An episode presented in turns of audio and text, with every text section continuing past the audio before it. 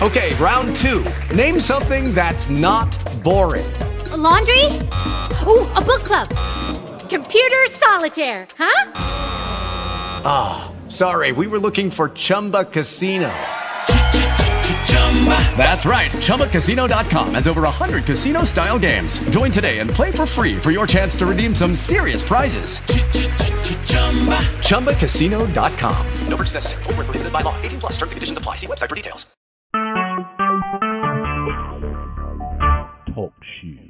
Recorded live.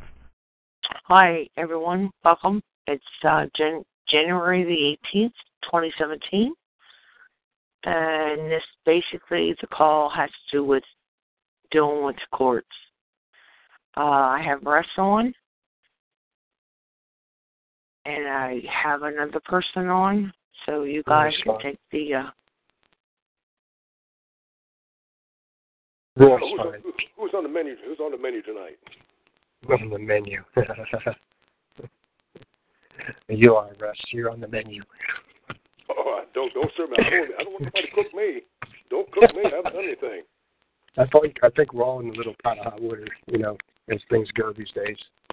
Yeah. But uh, yeah. yeah. So I was told I'll you were gonna go ahead. Go ahead, Roy. Go ahead and uh, was, ask questions to Russ. I'm, I'm going to let you guys have the floor. Yeah. Well, Russ, I'm, I I'm not familiar with you, and I, I'm not quite. I, I don't really know your position and what you've been going through. But I'm a, a fellow who's gone through uh, many years of dealing with the state courts and foreclosure and uh, being completely ignored in every aspect and every turn that was done um, from the get-go and out of the box. So um, I guess it's kind of conversations about. Uh, what took place and what could change and uh, uh, how to get these uh, things remedied. Because obviously the state courts are doing it to everybody across the state, across the nation. I don't see a whole lot of people getting any traction in state courts.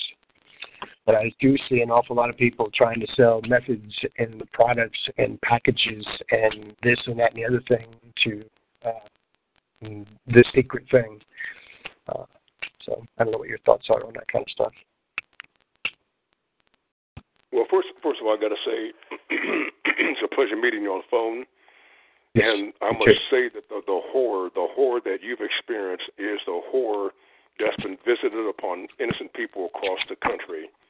And I'll tell you right now, my friend, I am literally disgusted and, and beyond horrified about what these people are doing. And I'll tell you right off the cuff right now, I, I, I've never said this before. Uh, if people if people think that they're living in the state of, I don't care what state they are, I don't care whether the state of Kansas, excuse me, state of whatever it is, there's no such thing. There's no such thing as a state of. The county that you're living in, all these things, these entities from the city, the county, the state, and the federal, this is one criminal, I'm talking about, I'm just putting it lightly, one criminal organization.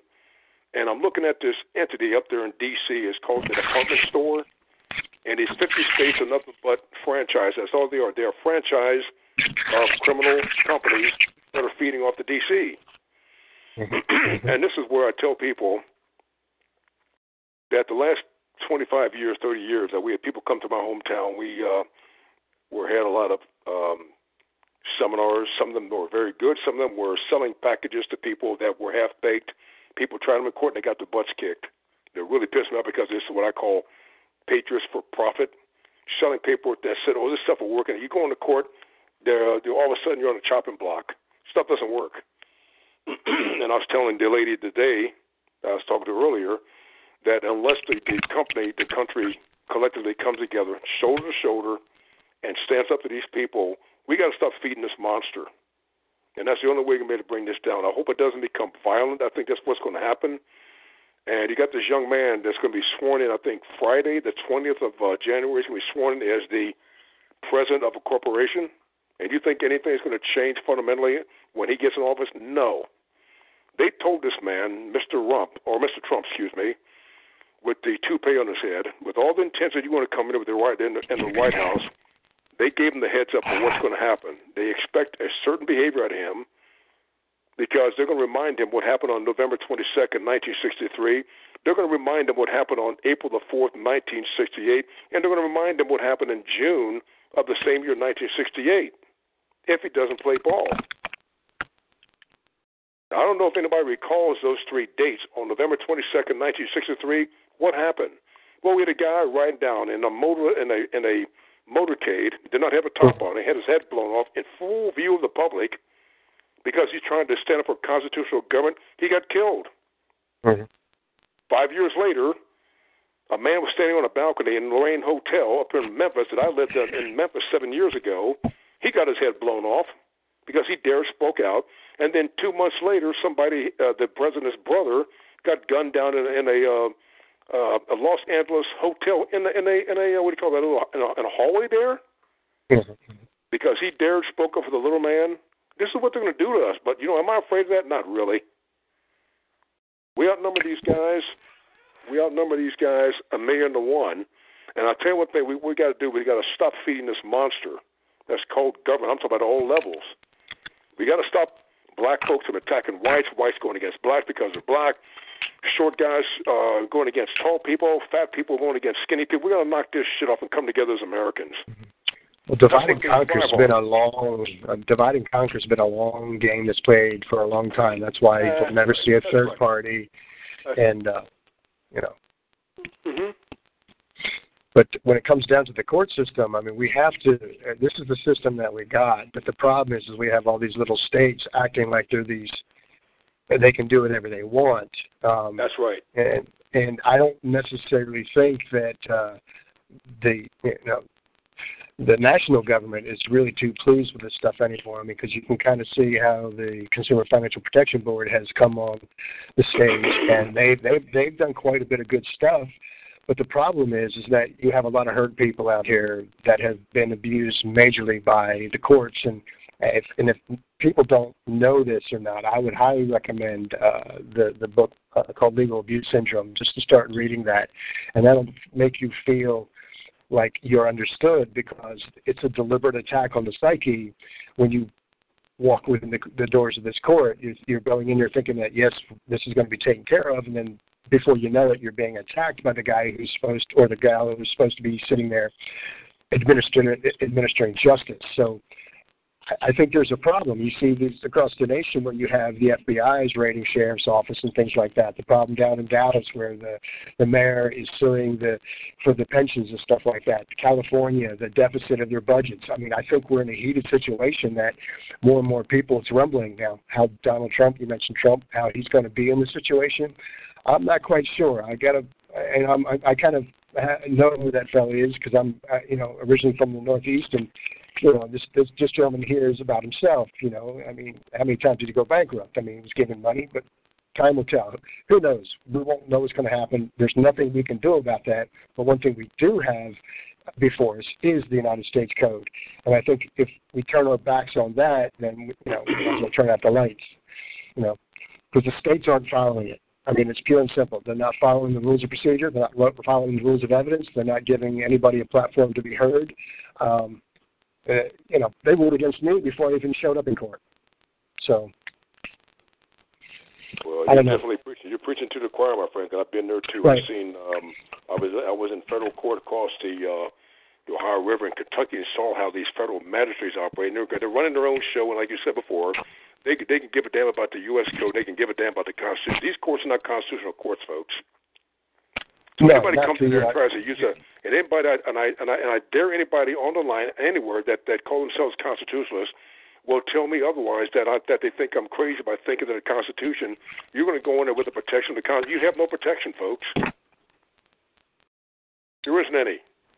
And what I found out when I was back home is what I did, uh, and you're right. I, I I was able to get the federal rules of evidence. I got the uh, state codes, got the um, what is called prices of pleading forms.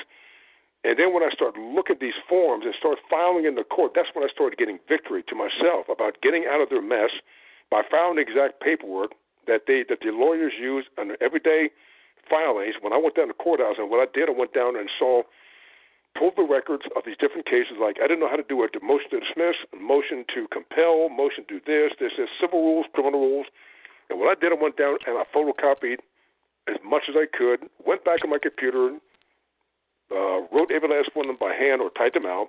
And when I got in trouble, I was able off and running, folks. I was down there in court in front of the, the judge. And when I first went down, I was scared. I was scared. Excuse me, Russ. When you're saying judge, what do you mean judge? What kind of court were you in? Like, well, I, I just call them. I just call them that. I just call them loosely. Like we're not judges at all. They're not judges. Right. They call themselves judges because they've been elected because they were former attorneys that worked for law firms, and then when they get elected by the, the electoral process, they call themselves judges. They're not judges of anything. Right, they're administrators. You're, you're specifically right. talking about Article One uh, uh, proceedings. That's correct. And, and, and anybody correct. can look that up. And I would advise anybody who's on this call, you need to start learning the difference between what is actually a court of justice and what they call a court throughout these states. They're not the same thing. They're two different animals. One is a proceeding that you would think would be a, a court of law, but they'd have no interest whatsoever following the law. And that's where people are in this country in regards to these foreclosures and debt collection, stuff like that. They're expecting a local judge who really isn't a judge to help them. But see, if you look up the term equity, in a court of equity, as long as they do the majority of the cases where they consider them to be fair or equitable, they can allow so many injustices take place. Now, if you saw those statistics and numbers, which I, I don't know that offhand, I'm sure there's a lot more injustices if you do any search of any kind of foreclosure action in any court or any state court across this nation. We're talking thousands of homes are going on, thousands of properties are being taken, and I would like to see. I, I, I personally think that that's the number one revenue for a lot of these counties around the nation because they're broke. I mean, what's what's your thoughts on that, Russ? I, I, I you're, you're, once again, you're talking to the choir. What I do. so what are we gonna do? What are we gonna do? Well, well, here's what I, here's what I, here's what I'm finding out. What I'm doing, I, I found out what I did. I, I looked underneath the, uh, I looked under the veil here, and I was uh, talking on earlier uh, talk shows, and there was a fellow who was on TV about 25 years ago. I think his name was Judge Wapner. And Right. when I started looking at this guy, and uh, have you ever noticed how fast they took this guy off the air? You know why they took him off? I, I, I, my suspicions are when every time he opened up his court on TV, he asked a question that he said, "We got to get this guy off the TV because he's telling us, he's telling the public what their court should be operating." You know what he said? Every time he went, he sat on that bench. He said, "I read your complaint, and I and I've known you've been sworn." And what I what I found out from what he said is that the meaning behind that is that there's no court in this country. I'll say 99% of these courts are not lawfully in session, and they're not lawfully in. Um, oh, we got there's another. It's called lawfully in session, and there's another thing. There's not lawfully um, convened. Yeah, lawfully in session and not lawfully convened. Why? It's very Mhm. simple to find out why they're not. I'll give you an example. If you have a traffic case and a cop says you went 10 miles over the posted speed limit, he's operating operating on a narrative that the, that the states know he cannot prove, and they're saying that the ticket is all the evidence that they need. Wrong again, folks. Mhm. The problem with that is that their ticket, if you look at the state statute, all of them are all the same. They have to be based on oath of affirmation. They never do that. So what what they're doing is they're taking information on or indictment with no evidence whatsoever to support that to sustain a conviction, hearsay, and they're going to bring this matter into court. So therefore, no courts under those circumstances are lawfully convened and are lawfully in session. Right. Well, because what you, know, if they were, they would not have as many cases before them. So Well, what do they here's, here's another thing they're doing. They're asking what they're doing. They're putting the police officer as a state witness. So wait a minute, folks. How can an officer be a witness unto himself? He's the only one in that car. He used his little machine and said that you went 10 miles over the post speed limit. How can it be a witness that he has firsthand knowledge and test and competent to testify? He can't. Well, Russ, that would that would also be with the IRS. Thank you. Let me ask you this, guy. I'm glad you brought that up because if you're if they're saying agent of this guy, this agent from the IRS from a different state contacts you by mail and says you are in violation of Title 26, whatever that section is, failure to file. Wait a minute, Six- folks. Where, where is the where is the crime? Where is the crime of you not filing an income tax form? Where is the crime, folks? Right. Well, that also will have to do with the um, foreclosures on the homes. Well, didn't we didn't we explain to you what a foreclosure is? You look at the word foreclosure. Take those words Ex- apart explain and find that out what with, they're um, talking about. Yeah. It's, Explain that with uh, Roy. it's, it's, it's an abused term. It's not. It's an asset forfeiture. Exactly what they're doing. Right, but you and look when you look at the, what I do, I, I, I tell Cheyenne that I, I'm, a, I'm a stickler for words. I look at words, I start taking them apart, and when I do, I go back to my dictionary. That's better than Black's Law Dictionary. I'm looking at a Merriam-Webster's dictionary. Right. It's the revised and updated edition. That's all I need. I don't use a law. I don't use a Black's Law Dictionary anymore. I don't use. I throw it away. When you look Right. at the word foreclosure, what does the word foreclosure mean? Look at the word for, F-O-R-E, and then look at closure. I was in the service. The head of the ship was called a forecastle. It's spelled F O R E C A S T L E, which means the front of the ship. It's a forecastle. So if you look at a foreclosure, it means the front of of something uh, to the front that they're closing, that they're getting seeking closure on a piece of property that says that the person on the other end of that contract violated or breach of contract, that the banks are allowed to come in with their attorneys in order to to initiate the foreclosure proceedings. Now, what I what I explained to them is that when you uh, have you done Roy? Have, is this is this Roy? Yeah. Yeah. Okay, have you done a when you went to this? Did you do a um, um, FDCPA?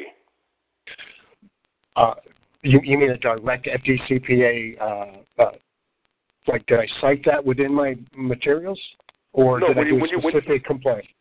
No, did you file that to the bankers? Did you file the the FDCPA, the Fair Debt Collection Practices Act letter, pursuant to 15 USC 1692G?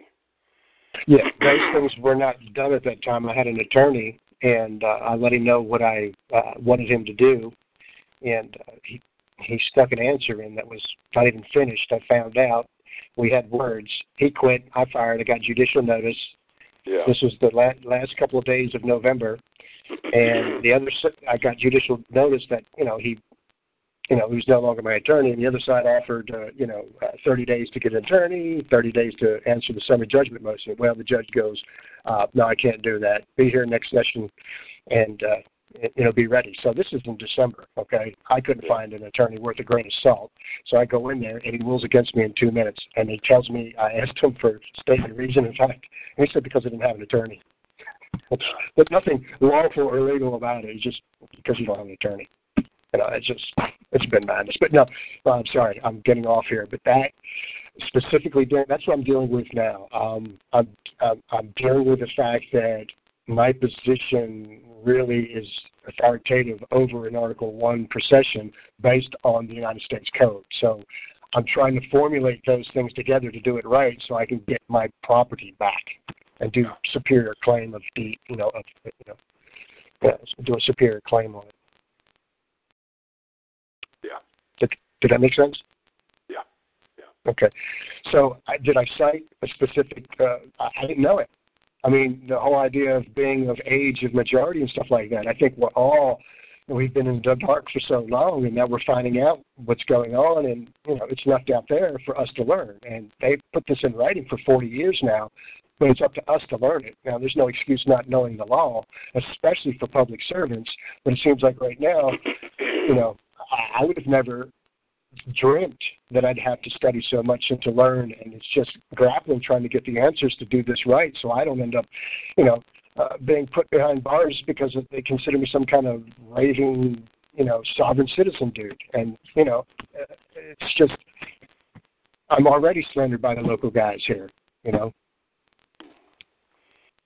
Well, unfortunately, in all foreclosure cases, you're dealing with a um, a banking institution who has professional lawyers that are what I call battle hardened, seasoned attorneys that's that's done this stuff for many, many, many years, and they are prepared for us. And Okay, the problem now with let's- me- and, and the problem with us, and the problem with us, we don't have the experience to come against these guys that've been practicing this stuff. They put they, they they got this down to an art form, and that's when I was trying to tell Cheyenne that when I look at something like that about when I put things that uh, for discovery that uh, we're able to get from them because when I did a a um, a credit card thing here in South Carolina, I'm in North Carolina, but I helped a lady with a with the 15 USC 1692G, we were able to get that debt extinguished because we asked the right question. We actually uh, put in something in our in our fair debt collection prices that letter that stopped them immediately. Will that will that work against a a bank on foreclosure? Not necessarily. There's too much ammunition there that they're pulling some things out of the woodwork that we are not even aware of what these guys can do behind the scenes. And you're right about that Well- because they do that sua sponte. Okay, so this right here, I mean, you said that about they have ammo. Um, in so many cases from that, but I'm saying it's the lawyers aren't even saying up nothing. The, whoever this person was that was standing next there said nothing. Okay, and this was all done by the guy hiding behind the black robe on the bench. Yeah. Everything was done by him. He started asking closed-ended questions, trying to grab grasp jurisdiction, which I knew he did not have the authority to rule in this case because there was no witness, there is no evidence, there was nothing there. So it wasn't this other party. They put in a bogus complaint. They put in a motion for summary judgment that wasn't supported with anything. And the only reason why it's still going on is because it's being upheld by the state courts. Yeah. And, you know, uh, I got something from the appellate court, and they simply said, oh, well, the documents are missing from the record. Well, that's because they were never there. Okay? Yeah. They even state that. And so that's why I think it's the states, and I think, you know, there, there's different states doing certain things, but it's the states are broke. I mean, look at the pension systems across the nation. They have stolen and robbed from the people who are supposed to be Okay, you say that Yeah. you say that the state you say that the states are broke. well, they, well, they're stealing from people. Like, you know, I mean, No, no, I, I I think I think it's the opposite. I think the states are not broke at all. They pretend to be broke, but I got evidence to prove that the states are not broke at all. Well, Uh, they're I not mean- broke at all. Uh, so why you look, why are they so, so adamant on stealing property then? Well, they're, well, they're not broke because because they're stealing property doesn't mean that they're broke. They they need they what it is they need to have their machines fed at all times. They have to have a continuous supply of revenue coming in. But the states are not broke. I'll give an example. The state of California is the 17th largest um, economy in the world. The state of, of the state of California, um, whatever they bring in, their economy is larger than the Philippines, all the uh, Indonesian islands, all the Filipino islands, Korea, Vietnam, and possibly most of your Southeast Asian companies or countries combined. They're not broke. Well, yeah. I mean, I'm I'm just saying that um, because you see the pension default you know shortfalls all across the place, and why is if the states aren't broke? Why aren't they fixing this? They're letting people. They don't want to fix it. They don't want to fix Yeah. it. They all they all they're all they're fixing is stealing money out of people's pension funds because they need to feed the machines. Because where where where's the money going? You look at your get get. I don't know what state you're in. Did you get your state CAFR? Say that again. Did you get your state CAFR? Did you did you get the county that you're living in now? Did you get their CAFR report? No, no. It no. tells you right there they're not broke. It tells you where the money's going. Go on, go on, uh, CAFR, the number one dot org, and Walter Burien, who I talk to all the time, it tells you exactly where to look. Another guy who does it even better is a guy on YouTube. His name is Clint Richardson. He tells you exactly where to look. Because he used to live in California. He lives in Idaho, and I used to contact him, and I walked me through every step of the way about where to especially look, where they're putting the money, and where's it going. They're not broke at all. All right, so what do we do? I mean, because there's millions of people that are being kicked out of their homes, and Well, it doesn't you, well, seem like we, the we, we, the, the main the thing we, we we're answering a question right now because it's, it's you and I, and a couple of people who are in these conference calls every week. The more people that jump on this stuff, what I'm trying to do is get people down here in North Carolina and South Carolina is to contact the local media by the news media and also get this on printed paper to let the people know what is going on in their counties and what's happening in their state. We gotta we gotta bring to the attention about what this machinery called the government, the state government, what they're doing to the people. It's criminal. well, There's no I, due I called. process. They're saying that if you owe them an income tax, they go right in your bank account, steal your money. There's no due process at all. But they say, well, we'll give you a hearing. Before they do, their money's gone. Right, right. And I'm telling you what, I told I told Cheyenne today. I hope it don't get violent because I'll tell you what, they're going to push the American people a little bit too far, and you're going to have a um, insurrectionist countries that they're going to have a hard time putting down, and they're asking for it. I, I, I can I can I feel you there. I, I definitely feel you there because I mean I I've worked my whole life and you know and my home's sitting vacant now for going on four years. I mean I built a beautiful home with my own two hands in consideration, and they've got legal title to it because they did a sham action on me that was never nothing was it, wasn't a legal process. They just did it, and uh, so it sits out there, and so I have to figure out and work with you folks and talk and and and, and make sure I'm doing this right because I think we do have remedy through the federal or United States code, but then I get confused about all this. Are you a citizen of this? Are you a citizen of that? I mean, what is your personhood? Do you know who you are? And all these things and all this language. Uh, it just blows one's mind because you look out there on the internet. I mean, you know, you don't know if you're coming and going. You know, but I think you got to know who you are in the system. Well, we talked about that. We talked about that uh, just a couple of days ago, and I said there's there's four legs we're going to look at.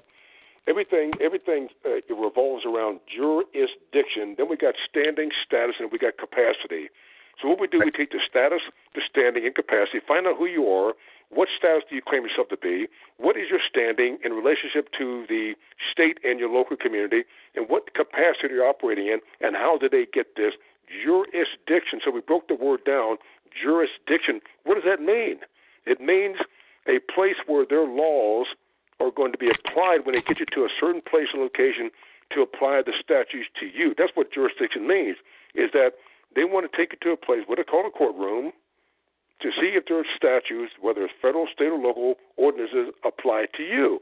So therefore, what I do before I get in there, I file paperwork in there uh, we did a I helped a lady down here in North Carolina about 14 weeks ago. I said, let me help you out here a little bit. So she didn't know what to do. I said I gave her three pieces of paper. We gave her a uh, um, an answer and counterclaim, a bill of particulars, and we gave we gave them a motion to dismiss and strike. When we went up to the court, and I told the the person I was helping, I said they're going to try to trick you into entering a plea. I said I want you to repeat after me, word for word, verbatim. What are you going to say? when they ask you, well, how do you wish to enter a plea? Here's what I told them. I want you to repeat this word for word. I am unable to enter an issuable plea at this time due to the insufficiency of the information on the charging instrument in order for me to frame a responsive answer. You should have seen the look of this, this prosecutor's face. Went blue. Couldn't believe. Uh-huh. Uh, uh, and she asked me again. Uh, so I said, repeat it to her again. And for the third time, she asked me, said the same damn thing. She said, your Honor, the state needs more time. Excuse me, prosecutor, what did you just say? The state needs more time or you need more time? The state cannot have more time because it doesn't exist.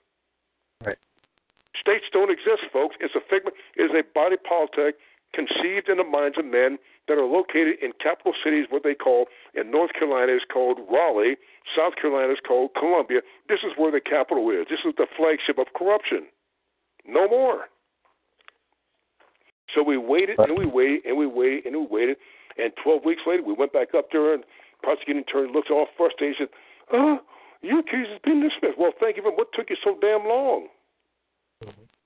We beat them with their own statues, folks. We beat them with their own statutes. Took the book and slapped upside the head and said, "Goodbye. We're going to get, get a sandwich. Bye." But what do you do when you do raise the the proper laws and proper you know uh, rules did, of evidence did, and procedures? Well, we, well we, we didn't we did that because what we did we took care of that in um, the bill of particulars and we took care of that in the motion to dismiss. Right, we put all that in there and stopped them. Stopped them.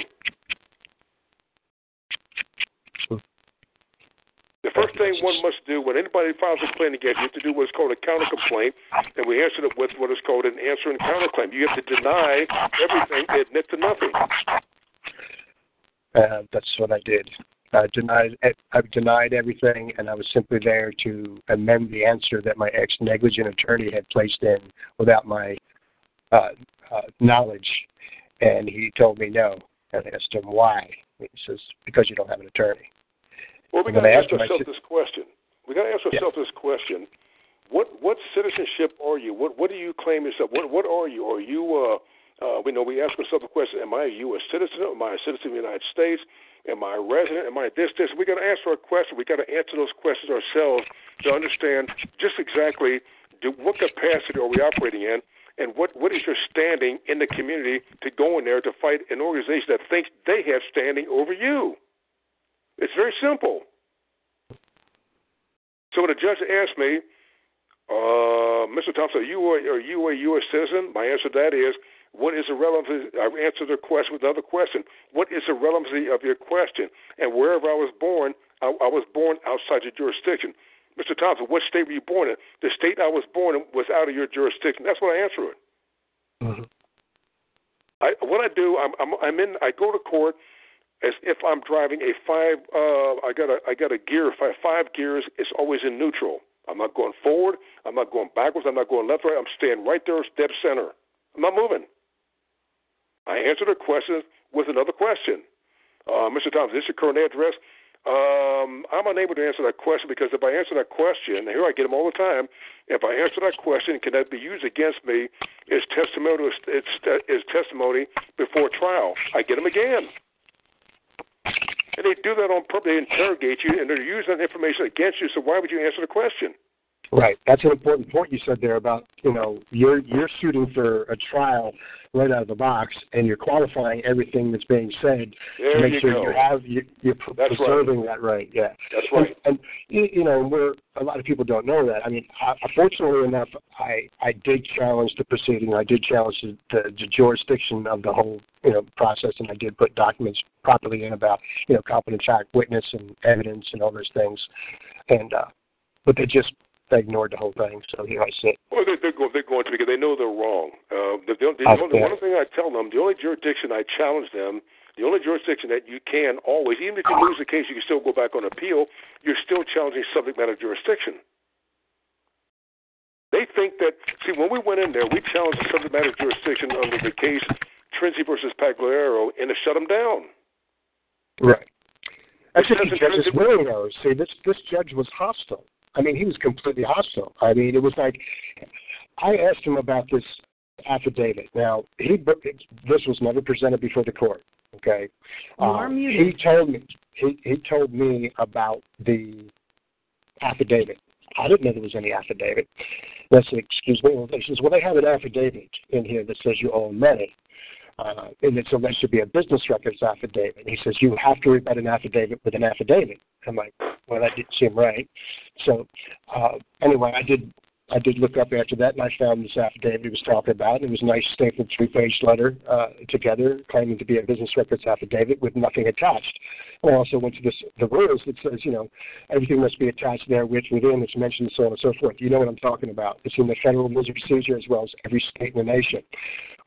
Uh, but it didn't matter. I asked him, I said, Are you litigating the plaintiff's position? And he says, I think I've told you that three times. So the problem that we're having in the state level is most people aren't trained like you to be able to do those things. And an attorney is not going to do anything more than throw you under the rug because he is his allegiance is to that process.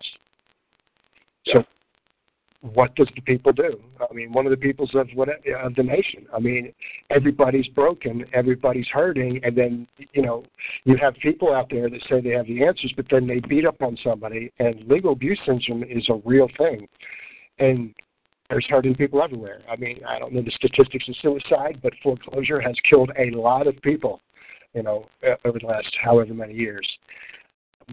And again, it's I said you know, forfeiture. We're going to take it. You figure it out if you can. Basically, is what they're doing. So, anyway, so your thoughts? How do you? Hmm. You're are you so you're big in the FDCPA? Am I what? And so is the FDCPA something that you uh, put forward for? Uh, you know, I mean, is it? You know, how, how do you utilize the FDCPA to get satisfaction? Because well, well, well, what I did, I went. To, I don't know if you ever heard of a guy by the name of Richard Cornforth out there in Oklahoma. Mm, no, I mean, I'm, Well, he goes around the country. He, he goes around the country, and I happened to get a hold of him uh, years ago, not too long ago. But I was familiar with him. He had something on the on the YouTube called um, "The Secrets of the Legal Industry," and so I contacted him.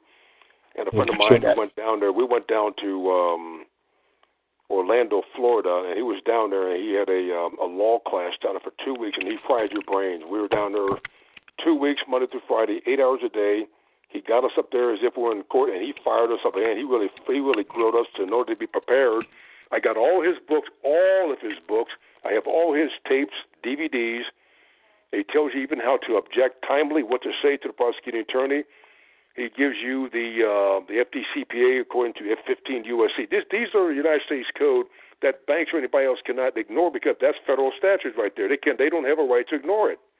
So right. what we did, this lady down in South Carolina said, uh, "Help me, help me! I got a uh, I got a hospital. Whoever's coming after me, they want fifteen thousand dollars. They say them a debt. So wait a minute, wait a minute, hold on, back up that wagon, cowboy." So I said, "Let me send you a, um, a Fair Debt Collection Practices Act letter, 15 USC 1692G." Gave it to her. She sent it off, and guess what? They they, they mailed a letter back and said, um, "Well, thank you very much for contacting. Your debt has now been eliminated." So we got rid of that. And, and the reason why we got rid of it because we put in there the right, not question, but we put the information there that stopped them, such as if you want to come after a bank or a um, um, let's say a lender, whether it's a credit card, you don't go after the company. You go after the people who are inside the company who's making the claim. That's how we stop them. You can't go after the bank. You got to say who in this bank who's making a claim against me. Show their hands. I want your names, telephone numbers, and the address. We shut them down. Okay, so let me ask shut you a question about that, about validation. I mean, uh, affidavits of failure to validate, affidavits, uh, you know, uh, failure to va- you know validate their, their actions and stuff like that. Say we, those we things are done this. What's that? We don't use affidavits. Well, I mean, the judge yeah, is telling everybody you got to have one. You know, I mean, nah, that's they, what they, they're they doing. say that if you file an affidavit, of course, sometimes the courts will, will play with it and say we're not going to we're not going to honor the affidavit. We don't do that. If I if I file an affidavit, I don't file an affidavit in the court. I file the affidavit to the person who's coming after me and let them know what your status is. That you received something from them that you never had any any evidence at all that they they, they what they, they lend you credit. Where how was the how was the credit given to you? How was the line of credit given to you, and where do how they? Here's what Richard Carver showed me what to do. He says if they gave you a line of credit or a loan, how did they fund the loan? Where did the money come from to fund the loan? Where did it come from? They can't answer that. I know that, but I'm outside of my house now. Yeah, and a lot of a lot of people are getting kicked out. And I mean, uh, the note's an asset uh, anybody, if people don't understand the, the note that you had executed on your own, that is the asset that you have established. Okay? So how can you owe somebody money when you deposited a note, a check a value off of your labor to them? Now I know those things, but states know it too, and states are still taking homes. I mean, well, yeah, they didn't well, care. Well, well, Dan Benham answered our question. He talked about the, the the difference between the deed and the note. Are they is the deed is the note part of the debt or is it part of the uh, you know he asked he asked the question is the note part of the debt or is it is one the same? And he said they're different. So uh, what I did I went on his website. His uh-huh. name is Dan Benham. He's up there in Michigan. He actually he did a very good job explaining what that means. I said, and once I looked at his, his video, I said, I understand what what's going on here. He gives you case after case of well, what they're doing, how how to go in there uh, to do business, or to do battle with these banks, and he tells you by their statute that they have nothing that they've given you.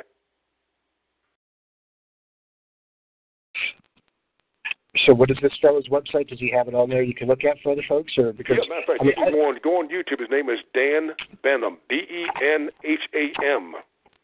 Dan Benham, a very good guy. From up there in Michigan, this guy knows his stuff. He talks about when you uh, he he goes to, from A to Z. He tells you what, what what's going on. I might I might have just seen some of his stuff there, but I mean, and I understand that. I mean, I, it was something that I did that I was already living in my property. That I was already there. It was my property. Okay, so I hired these people to service me, and what I don't understand is how how if I hire somebody to work for me, or let's, let's use the example of Walmart. If I work at Walmart, can I tell Sam Walton what to do? Can I tell him to raise his prices? No, I'm subject to him, just like your services are subject to the person who's who's done the original consumer transaction. Yeah.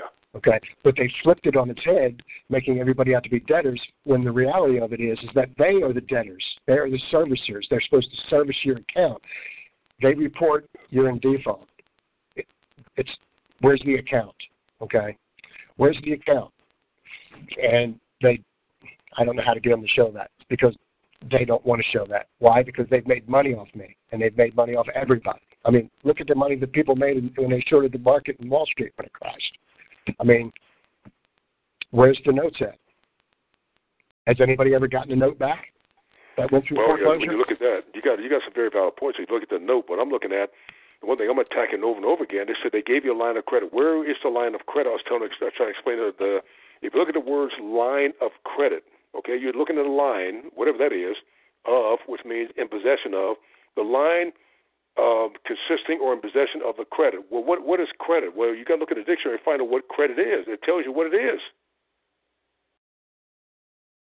Because when you Yeah, when you get a when when you get a loan, what's the first thing they do to qualify for the loan? What do they do? They check your what? Your uh, uh, credit They check your credit. hmm You see, it's always what people don't understand. They're looking at credit. What I don't think under, a lot of people don't understand what is credit before they give you a bank loan. They check your credit rating to see if you're up into maybe the uh, upper 600, 700. If you if you're up that high, doesn't mean this guy's got a and it's, and it's all it's all based on fiction. hmm value. It's no value at all. It says that, and also the word credit means time given to repay someone of um, of what that was given them in consideration. What did the bank give you? They gave you nothing. A piece of paper. Was it digital? Did they, when you gave them earnest money? Where did them work? And they and they said, here's another thing that gets me. Where where where are they where are they setting up these escrow accounts? Where are the escrow accounts going to? You know what they're doing with the escrow accounts? They're paying your your property taxes from that, folks. That's where it's going. hmm Sure. There's just so much. Um, Well, see, some people are telling me I got I got people on the line last year telling me to go through this rant about the, the foreclosure process. Excuse me, sir. Uh, you you tell me a lot of information that you're not really aware of. You're telling me words that you don't even know what. it is. He said, "Well, they took your loan, they securitized." Stop right there. What do you mean securitize? You have no idea what securitization means. right, Go right. back to the dictionary and look at the word secure. Uh, what does the word security means? Look at the root word secure, security, and they look at securitization. Do you understand what you're talking about? Well, I guess well, of course you don't. So don't go out there and tell the bank, well, you you took my you took the information, securitized, it, and you're going to go in there saying things that you don't even know. you, don't, you can't validate that, so you can't bring that up. Right, right. Yeah, can't bring it up. It's you know, going to make yeah. you make you look like a jackass in that courtroom. I, I think it's simply like it's got to be validated, just like you talked about the the, the FDCPA, the validation of debts, sixteen Now, you know, you know, do you, do know how you can? Do you, do you know how you can make them validate that? How? I got a little I've trick. been asking for years. I've been asking Well, here, for here years. you know what? Uh, uh, did, oh, you, did you did you get a, did you get a civil case against these guys? Not yet.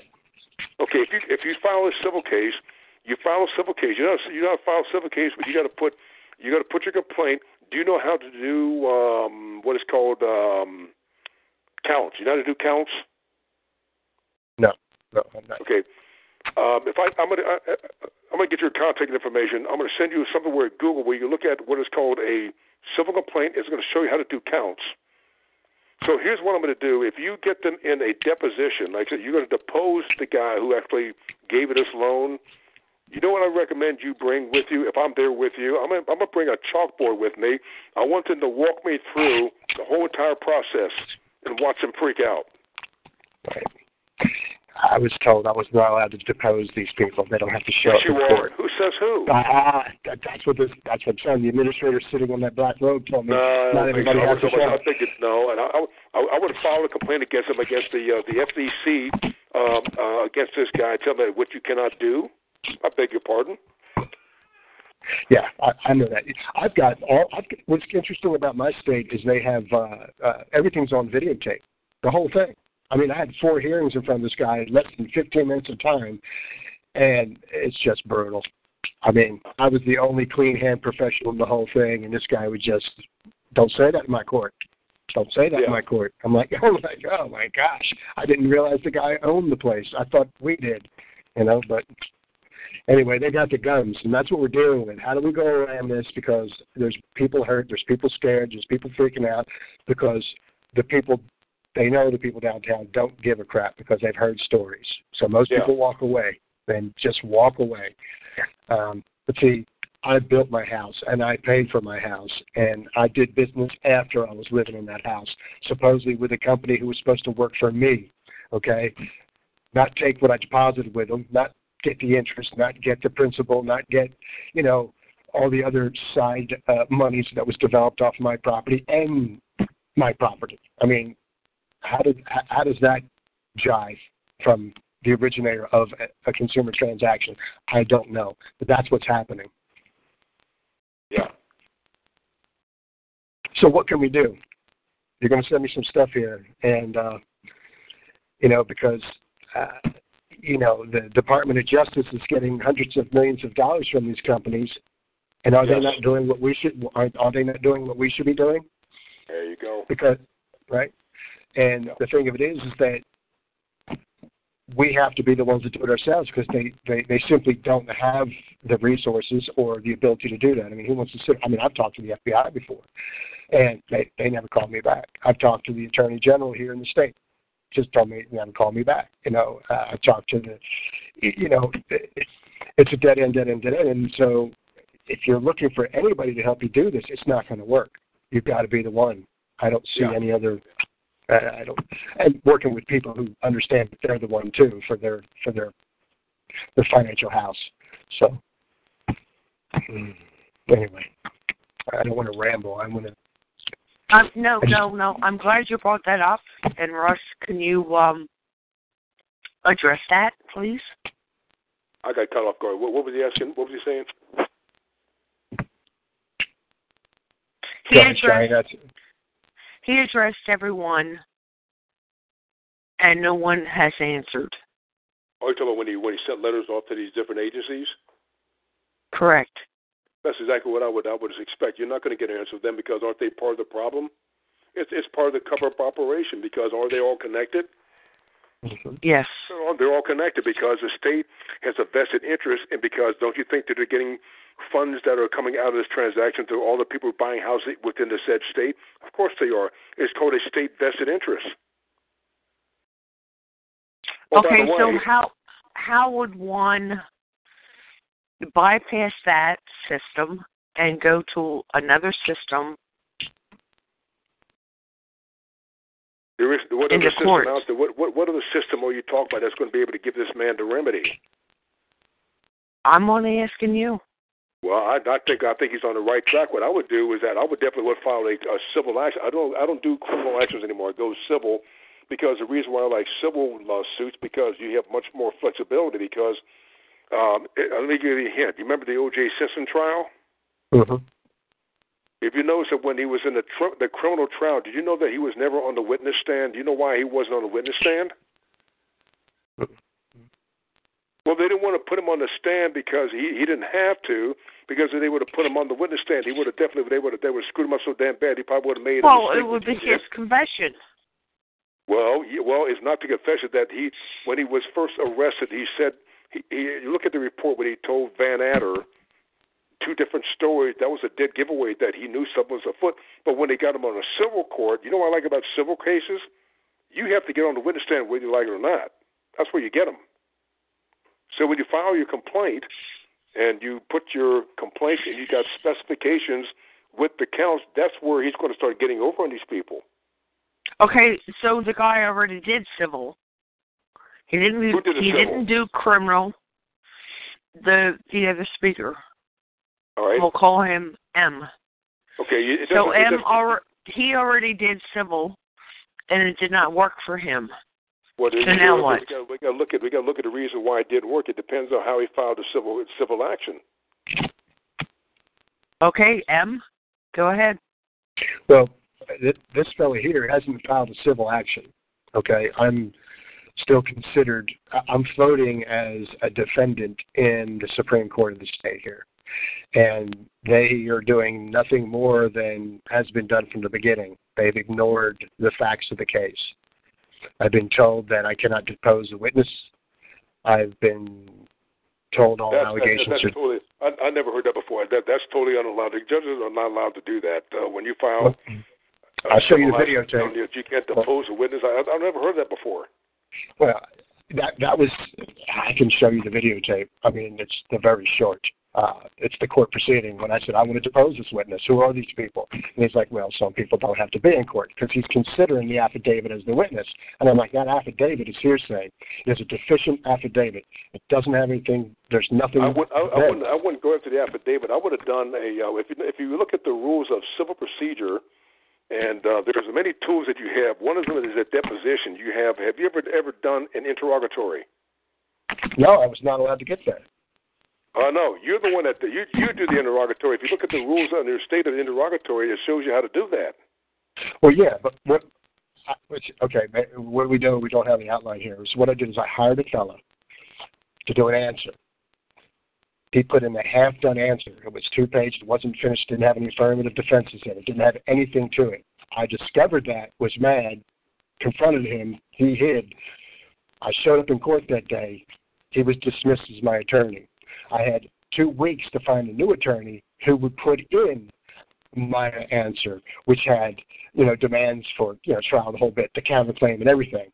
Well, I couldn't find an attorney who could show up that fast to do these things within a week and before Christmas. So when I'm standing there, he's like, Okay, what are you doing? I said, Well, I'm simply here today to amend the, the, the answer. He's like, Well, no, we can't do that.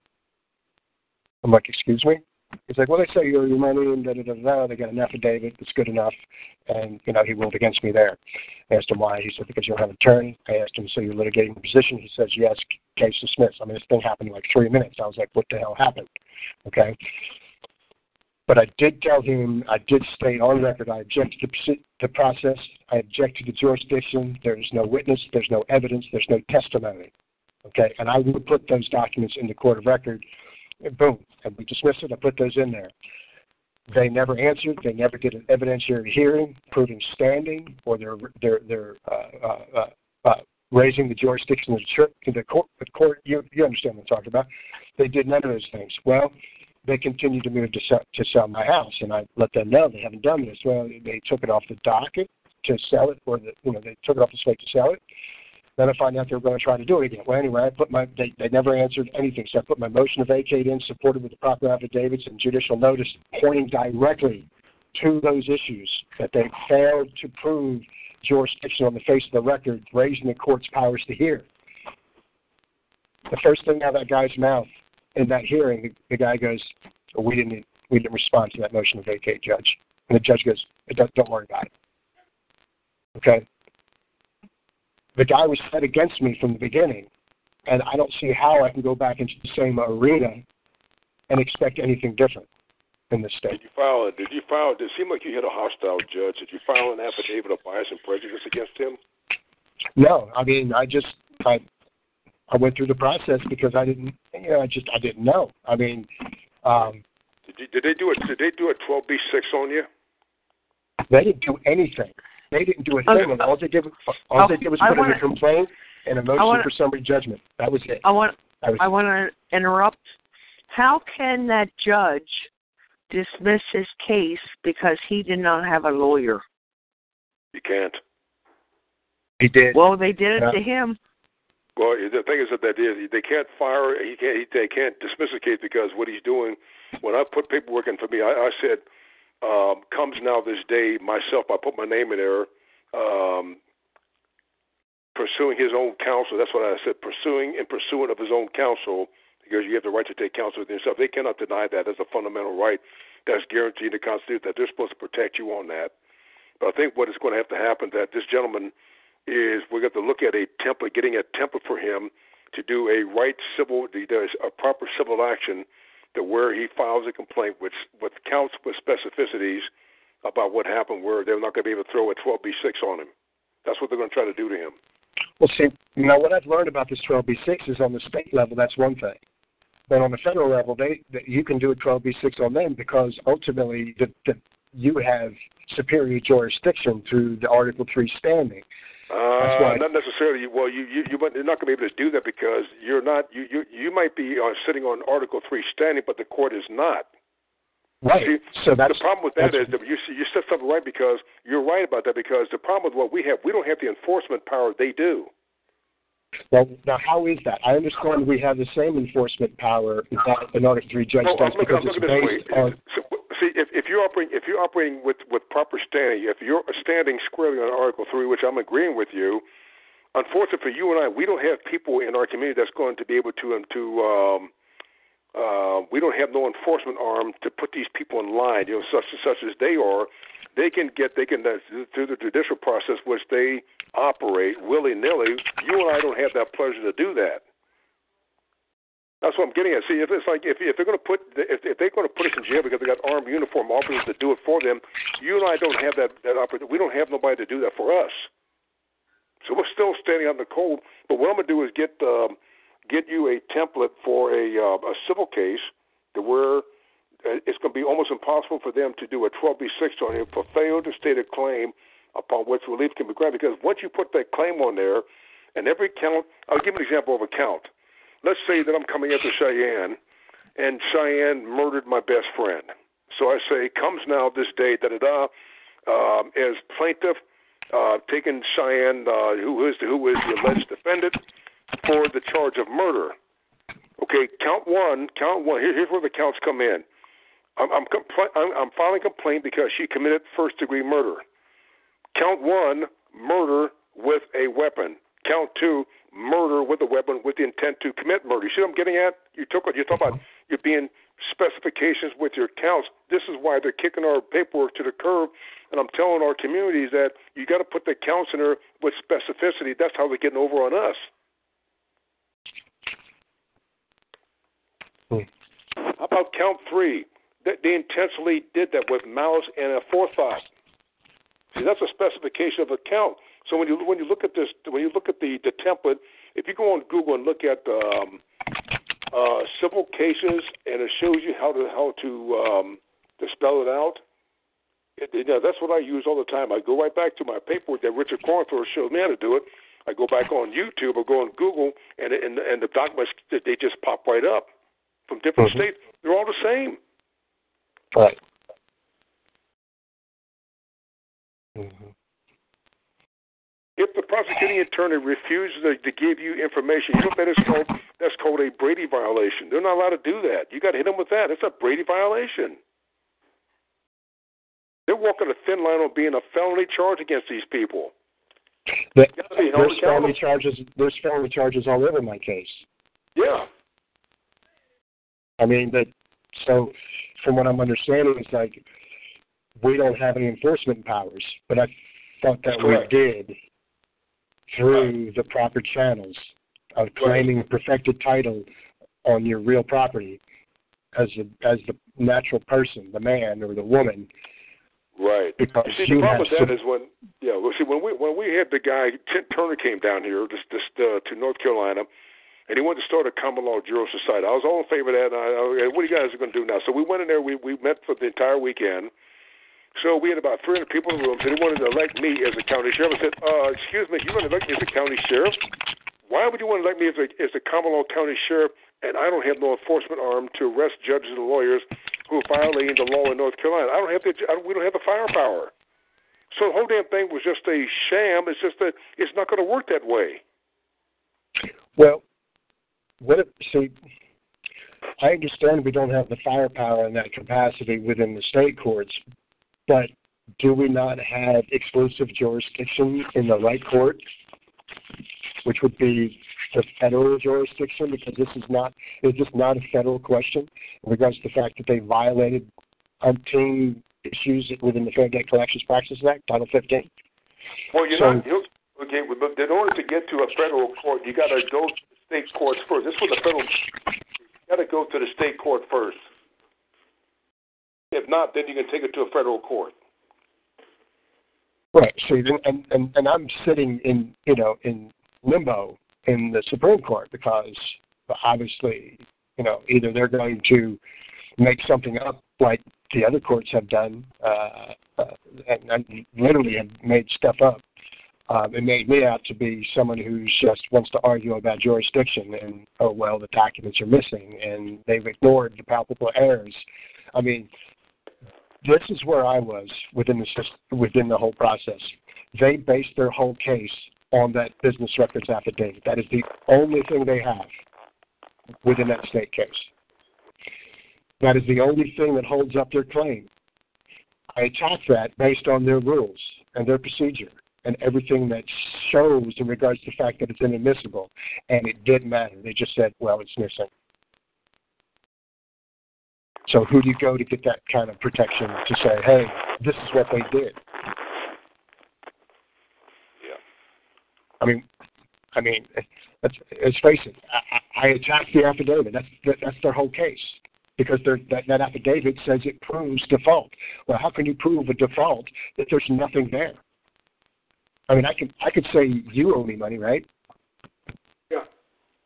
Could, now, why is it different? Because somebody says he's a, an attorney or a liar says I owe somebody money or you owe money, as opposed to me saying you owe me money. If there's no paperwork for me and there's no paperwork for them, why is it any different? They're treating us as expendables. Yeah. And it goes back to what you said about I think that the people in this country are going to get sick and tired of it, and they're going to band together and they're going to deal with the people. I mean, what did they do before with the people who caused who committed treason on the on on the you know you know what is the penalty for treason anyway? You know. Anyway, so I'm I'm tired, folks. This is this is taking a toll on me. Um, I've gone through cancer for it. I used to be a very healthy, very sharp, articulate man, and this has just been chipping away.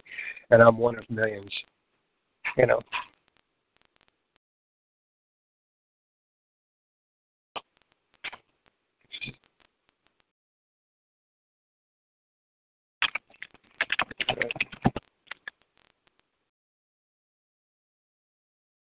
Um, are you still with me, or did you did I lose you?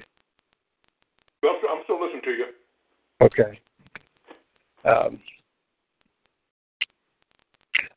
so, so if we don't have any enforcement powers from it, uh, besides doing a civil lawsuit, what are they talking about in regards to bringing an action in the proper court of competent, uh, you know, competent jurisdiction within the fair that well, that's, that's, a, that's a loaded question. That's a loaded question right there. That that that's I'm still trying to find a court of competent jurisdiction because none of them are really competent jurisdiction at all. Right. Right. Um, and see, there's the question. I, I I know it's the states. The states are not because the states are in it for themselves. Yes. And uh, let's see here. I mean, everything I, I, they've done is. I'm sorry. I, I just look. I look. I look at states. I look at states as is I look at states as nothing more than criminal outposts that come from a from a parent corporation that's headquartered in D.C. That's why I look at them. They're not. They're not even. They're not even law. They're not even. Um, the states, whatever you want to call it, they're not lawful at all. I look at them as they're just. They're they're they're, they're criminal outposts coming from D.C. That's all they are. Right. Well, I've not heard anything from D.C. in the, on the federal level, but I mean, when it comes to communications generally, I mean, I, I I'm really getting involved in learning about the consumerism because really, without the consumerism, without the consumer, nothing gets done in the country. And it's been flipped on its head because if you look at like 1692C, you know, com- communications with you know with the consumer generally, uh, who gives these people permission? And if they do communicate with you without your permission, sending your information and your personal financial information to like maybe as another company uh, without your consent, is that not breaching a federal statute, which then makes it a federal question, which then gives you the power of jurisdiction to bring them before that body, and then your manager, say the United States Code, through the uh, Article 3 judges they're basically your managers, are, are they not? Where you make this claim and and and you uh, place that within writing. Do, do they not have to actually answer that information if you had put a claim in against them in regards to the because let's face it, the state courts are acting like unvalidated debt collectors, just like any other of these law firms or attorney firms, whatever you want to call them. They're one and the same. That's that's correct. Yeah, that's right. But so why how are you going to go ask a debt collector, i.e., you know, the state court, to fix it? They're not going to want to because they didn't validate it in the first place. So they're all subject to the federal United States Code. So, how do you get that enforced? Because most certainly CFPB can't do it. They don't. They're limited staffed, and they're not going to be able to do those things. That's why it's given to us through the powers invest. You know, to us through Congress. We're the enforcer agents. Does that not make sense? I mean, don't we bill them? Yeah. I mean, if, they, if, they, if, they, if they've got a problem with it, they have to take it up with a just, you know, an actual judge, you know, and they're sitting on there for life. They've been appointed for life, and how can they stay on there? Through good behavior. What is good behavior? Making sure that this stuff is adhered to. So when you put that before them, basically it's kind of like, hey, this is what you did. If you look at all the, the federal cases when they come out on this on the debt collection stuff, it says this is what you did. This is the violations. Now pay up. It's real, real, real sweet, right straight to the point.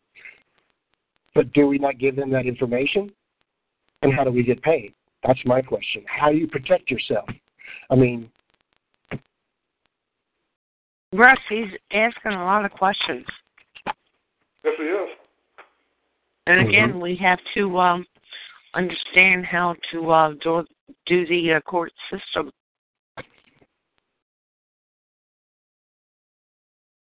Well, the paperwork is already there in front of us how to come back after them, and um, you, you got to look at the um, the price of the pleading forms in the respective state that uh, that allows you to go in there and file a civil action against these actors.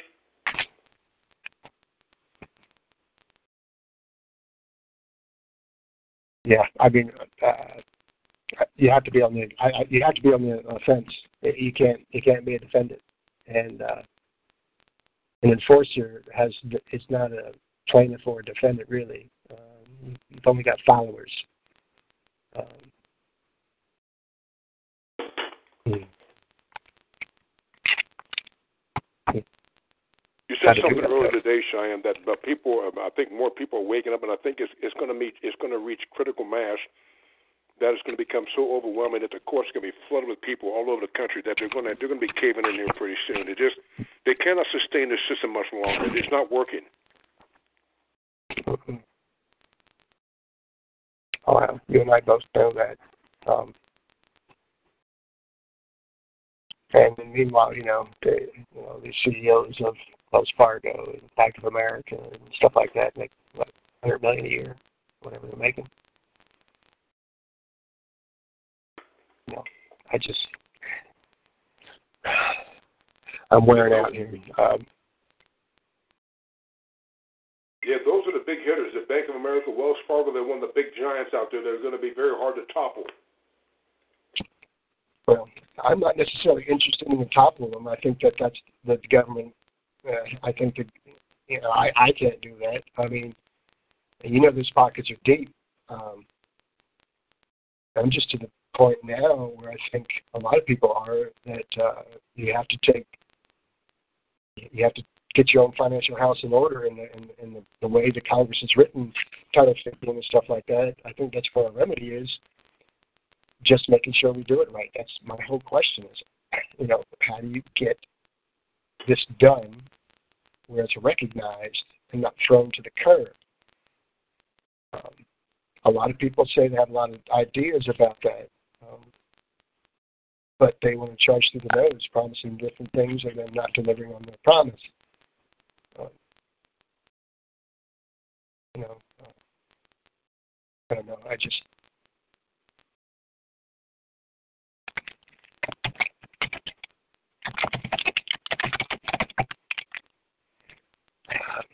I don't. Have you gone through this stuff yourself, or you uh, have, you dealt with foreclosure personally on a personal level, or is it something?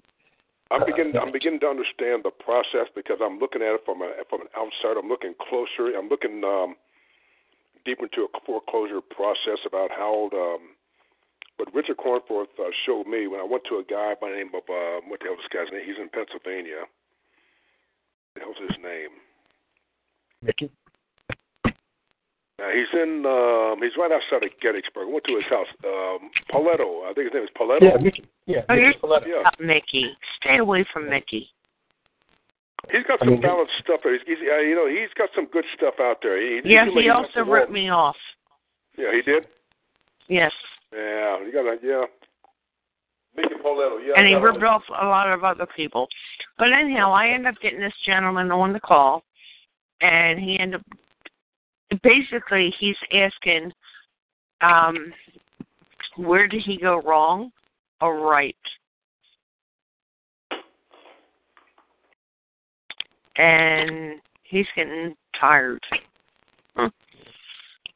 It's going to be hard for him to answer that because he doesn't hasn't read the case, and I'd be more than happy to show you uh, share you uh, my case and stuff like that, so you can kind of see it. I've got my brief, which is really three reversible errors, glaring reversible errors that I mean, and you know you only need one, and uh, they ignored all three. It's very Right, difficult. just- it. It's- Huh? Just like with this case, that uh, the judge dismissed this case because he didn't have a lawyer. I'm stunned with that one. I, I mean, right on the record, he says uh, we had this conversation before, and I never met the man before in my life. Never talked to him. If you did what I said two weeks ago and got a lawyer and did this, that, and the other thing, you da da da da da da. And it went on and on and on. And it, yeah. So basically, Russ, the reason why I set this call up was for you to hear a story and for you to give us the outline of what was right and what was wrong on your opinion.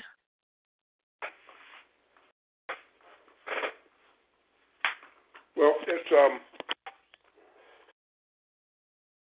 it's hard for me to answer that because I don't have access to his paperwork about what he put in there.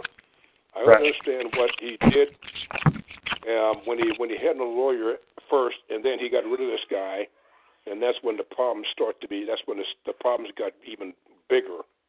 Uh, the judge was acting totally out of out of his bailiwick there. A lot of things that he wasn't supposed to be doing, but I, it's, it's very hard for me to to find out or analyze it because I don't have any part of his paperwork about why the the, the judge acted away because I don't have access to the, this gentleman's paperwork about what, what could possibly have been wrong. He just didn't want to give me any hearing at all. He just didn't want to hear it. That's that's Yeah. really the gist of it. And he's like, go away.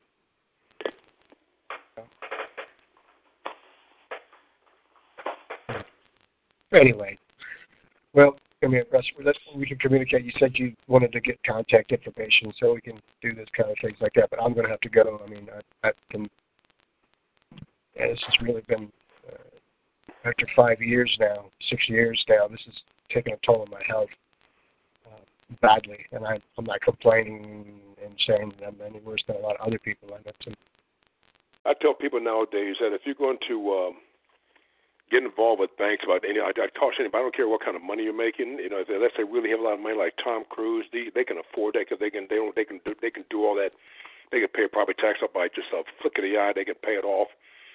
But I'm looking at the average American. I would, I would definitely would uh, tell the Amer- average American don't buy a house because they're, they're you're going to you're going to you're going to walk into a place to where you really don't own it at all because the states are saying we we lay claim to it. You're going to continuously have um, property tax. They got your social security number because you screw around the IRS. They can put a lien in your house. I said, don't set yourself up, folks. I wouldn't Right. do it. I would not do it at all. I, I recommend people. You're making good money. Don't buy a house for because you you don't own it. They're they're they're they're telling you right there. You put your document in there. You file and record it. And they're going to claim. And then all of a sudden, a month later, you're going to get a bill. Here's your property tax. Take it or leave it, or else get out. Right. That's the whole about the private and public, which I don't agree about. You know, some people say, "Oh, you got to go private. You got to stay in the public side." And you are in the public. You walk out the door, you're in the public. You know, you go down the street, you're in public. So, understanding how you control that person, that that scenario, you know, uh, is I think I think the key to the whole thing. Um, that person's out there. You know, what I mean, I mean, basically, it's just the, the way of doing commerce. I mean, you know, I hear, I, I went down the path of hearing people about the social security number and the birth certificate and all these different things like that. But I'm not running away from that. I mean, I'm. Why would you want to run away from that? Um, uh, you know, uh, uh, control it. Yeah, I, I, I think that's being an adult. You know, controlling your financial house. Uh, all those things are consumer accounts, right? Am I wrong about that? They're all they're all consumer accounts.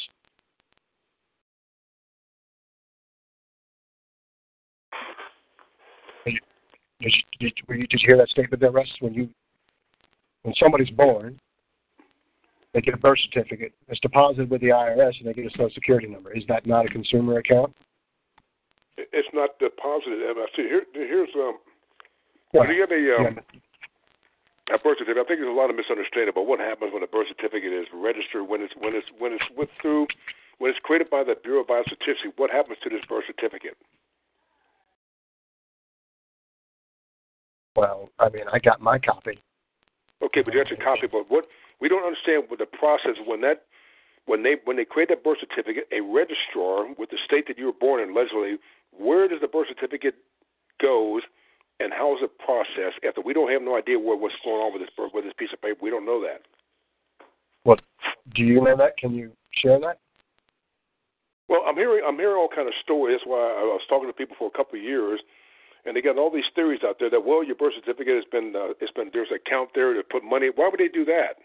Yeah, right. That, exactly. Why would they do that? I don't. I, I think. Well, just, the reason, the why reason why I don't go along that that guard is because if you're debt slaves, they're going to get money from you guys or us for the next 40 years when we're working. They're bleeding us. Why would they put $100,000 or $200,000 in an account um, when we're being forced to pay the federal debt? Why would they put money in your account from the birth certificate? It doesn't make sense because It does- nothing but gum under their shoe. Why would they do Right. that? I, I don't think they would. And, and No, I'm don't think saying, it's you know. possible. you know. Uh, but I do believe there's real people, and then I do believe there's. It seems to be uh, that there is contracts out there, and everything's contracts. So uh, either the contract controls you, or you control the contract because you understand who who executed it and who I'm controls one, of it. I'm one of the very few people in this country that don't have a birth certificate. I don't have one. So you're not a real person, huh? Well, um, uh, under Article One of the when I do I go into court, when they ask me what I am, I tell them I'm Article One of the UN uh, Charter, which means I claim myself as a stateless person. You ever hear of that? They're just, just gosh, man, I don't. I think you know I've forgotten more than I know because it's been such a brain warp over these last few years. Yeah. I mean, it's uh, it's a tough one, so it's a very touchy thing. But I was only messing with you. I know you're a real person. You're talking to your, you know, your flesh and blood man, and uh, uh, but there's a lot of stuff going on out there. Yeah. You know. It's going to get messy because I tell you one thing: they're pushing people.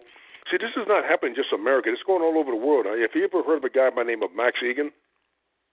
That sounds familiar. Well, you got to go on the go on the Crow House and go on YouTube. He's on the Crow House. This guy's very interesting. He comes from Australia, and he tells you exactly what's going on. He said there's a mass collective consciousness that's coming out there that this is superseding all governments all over the world, and there's nothing the governments can do about it to stop that. Right. See, once we, they're going to have. Uh, you familiar with that movie Spartacus? Yeah. Oh yeah. Yeah. Yeah. They're going to have. They're going to have another one of them. It's called. Um, it's called. Uh, what do you call it? Civil disobedience on such a mass level that the government's not going to be able to control that. I don't give a damn how many cameras they got out there. I don't care how many police officers they're standing at the ready with billy clubs, armored vehicles, tanks, planes, drones. They're not going to stop us, folks. They're not going to stop No. us. No. No. No. I mean. Let me ask you this: know, How are they going to incarcerate 50 to 60 million people who are working? Once you shut down the working class, how are they going to feed off us by getting tax access to tax dollars? Zippo. They're not going to get anything. The state is going to dry up and blow away. It's what's going to happen. We don't need them, and they know that. How about that? Well, there's there's there's so many millions killed off or whatever it might be. It makes more resources for other people too. So, you know, there's some folks thinking there's an orchestrated effort to, you know, eliminate so many. I mean, I've heard talk about FEMA this and FEMA that, and the fellow out there. Uh, I, I don't know whether uh, that's possibly there to get us or it's there to protect us because I've heard different discussions on martial law, what it actually is, what Abraham Lincoln meant it to be, and that is to protect those that have an allegiance to the United States as opposed to those who are stealing from the United States as foreigners carrying bar cards, so to speak. You know what? I, just, you know, Lincoln did something. Lincoln did that because uh, you're looking at states of insurrection, rebellion. He had a, he did he did have things where he had to do he had to he had to act prudently in the face of civil war, which he was correct. Right. But but you don't think um, the states are acting disobedient now? Well, um, well, let me ask you this: Was the South they were called Johnny Rebels? Were they were they called rebels? You? They were called rebels. Right. Rebels means that states are in rebellion. Was the state was the southern states in rebellion? Well, I mean, you hear it said that it was all about slavery. No, I'm not talking about that. I mean, were the southern states when they called them Johnny Reb and Billy Yank? Were the southern states correctly called rebels, or they were in rebellion? Were they in rebellion? They called themselves rebels, or they were called rebels by the Northerners. Were the were the southern states in rebellion?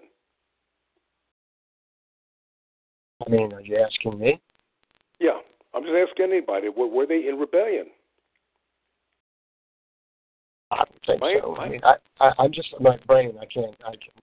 I'm going to just have answer to to that, my answer to that is no, because what I found out just recently, in 1860, when Jefferson Davis became the head of the Confederate States of America, he sent a peace delegation up to Washington to iron out the difference in Washington and, and the northern uh, government in uh, Congress that was there rejected that. So therefore, the Southern rebe- was not in rebellion. Were there, I call them insurgents instead.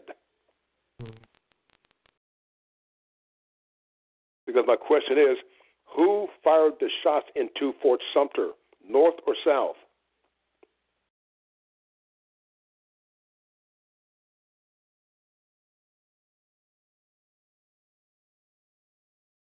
I'm waiting for your answer. Well, isn't it supposed to be? Was it was it the Northerners that fired on Fort Sumter, which was a federal facility that was uh, that was uh, that was uh, armed by Confederate militiamen, and did the North fire into Fort Sumter? I've been down there. If that's true, who do you think fired the first shot that started the Civil War? Well, the Bill, the boys in blue. Mm-hmm. I didn't know whether it was a trick question because it was like you know the whole idea about Vietnam, who shot what and who did what, and Well, that was a setup also. The Gulf of Tonkin, that was a setup from the very beginning. right, right. So that's just kind of waiting to hear what you're going to share. But I uh, there's just there's a lot of people out here, and you look around, I think you know people living in fear. I mean, it's decades of you know it's now yellow, it's orange, it's the terrorists are going to give us, and you know who is it now? Tyranny, tyranny, and dictatorships do not last long. They're on their last leg. Folks, you know how much money that the, the U.S. government is that supposedly is is um, how much money they're spending. Do you know how many military bases the United States has overseas? Do you know how many military bases total that we have overseas? Take a guess. It's like it's like 180 or something like that. Oh boy, you're way off. Keep going. Maybe it's 180 countries. I don't know. I mean, I know it's a lot. how, It's how, how many how many total military bases the United States have around the world? I. I, remember seeing that stat a long time ago because I saw this thing that showed every man. Seven hundred. Seven hundred of these bad boys. But yet they just gave uh, a, a, a port over in California to who? China? Did they just buy it or something like that? Thirty to thirty to fifty billion dollars per month is being spent on military budget, and they can't spend thirty billion dollars on the war on cancer. They can't spend that kind of money on multiple sclerosis. They can't spend money to cure uh, anterior lateral sclerosis. That they can. You're going to you're going to buy. You're going to take your money and buy a tank and a plane, so somebody can go up in an airplane, a new F F-16, they can fly mega speed and jack off at the same time flying an airplane. That's what they're interested in. Mm. There's a sickness That's- in the society that where you have allocation of resources into a military budget, but yet we got people in St. Jude here in, in, in Memphis, Tennessee, where I lived before. You got children coming down with cancer and dying, and you're not going to put no money in that facility to help cure people with cancer. But you're going to buy a new A1 A1 A1's tank that's going to cost American taxpayers fifty million dollars. Of one of these monsters rolling up the assembly line to shoot a a, a target. Right. I mean, What's what, wrong with these people? How do you get people to talk? I mean, everybody's concerned. I mean, everything we say, we, we all go over networks and stuff like that. I mean, everything's known. There's nothing hidden. You know. Well, how do we get, how, how do we get the people's attention for what we're doing tonight? Here's how we uh, I figured out how to do that. we got to look at every news media outlet in your city. Like in Cincinnati, we got WLWT, we got Channel 5, we got Nine, Twelve, Channel 19. This has to be broadcast to the open public. We got to start uh, newspapers that's going to be getting this information up to the public in every major city in the states to let them know how these bastards in the state government are taking advantage of and murdering the people in their own state. Right. It's got to be done. The problem is, is who owns the media. It's not. I'm not worried about that because uh, there's people in, in every media that you're going to catch their attention. I'm telling you what, you start crying loud, hard and loud, they're going to start paying attention to you. Right.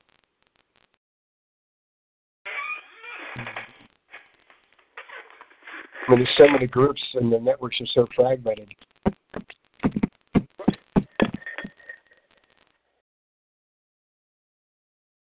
Well, I'm gonna have to call it a night. I don't know what else to say. I just I can't focus anymore. My brain is just not cooperating. It's been a long day. I do appreciate this time, and I hope to speak with you all again. And, and uh, I think we shall. You know, I mean, we've got a big, big challenge ahead of us because it's it's not going to go away easy. I mean, look at the history. I mean, there's been times in history where you've had governments just destroyed millions of their people and people think it can't happen here. I don't know about that. I mean, I think I think they call it a foreclosure crisis. But I, I think that's murder in itself because when you take a stable family and kick them to the streets, fragments that household, makes it you know throws it into dysfunction and poverty. I mean, that's that's a death sentence. It might not happen that day, you know, but you know when you have a a, a family that has been tight knit for decades be thrown to the streets. It causes major problems, you know.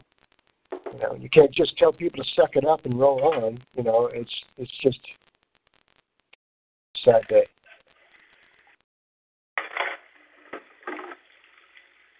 I thank you for coming on the call. And I think Russ. And then now I'm going to unmute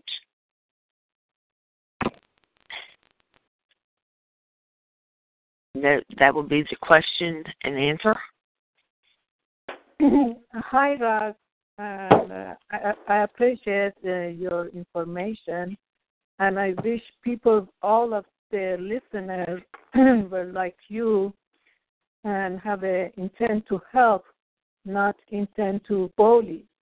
And the reason we fail, the same way that make a black and white kill each other, the same way right now common law and statute and rule wants to kill each other. Instead of say that, okay, she has a problem, he has a problem. Let we come and put different notices together and we help that person. I say this idea, you say that idea, and let's see which one is the best for this situation.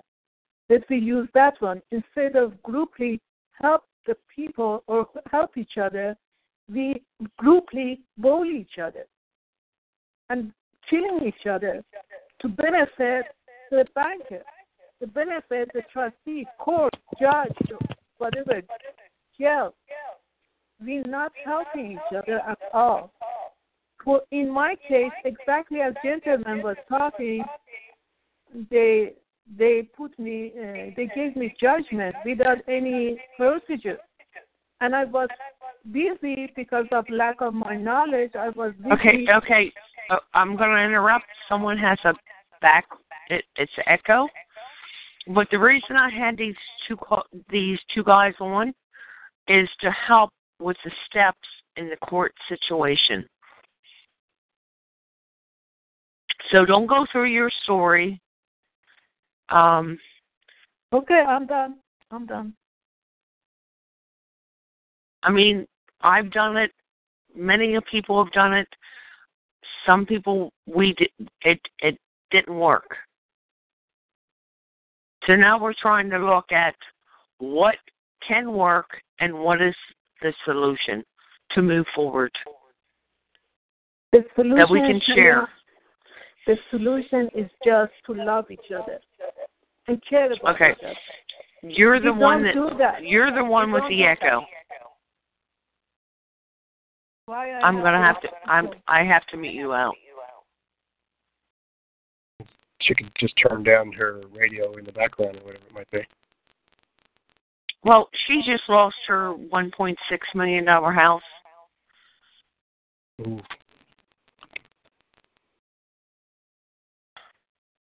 Okay, Shay, don't have the echo noise.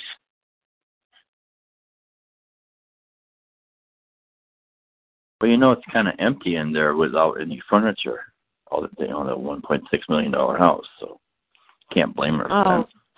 Shay, money, like. You can mute me out too, because I might have it to. delayed too. And Yeah, you I'm could. going to, and I see Aquila is laughing. She's going too.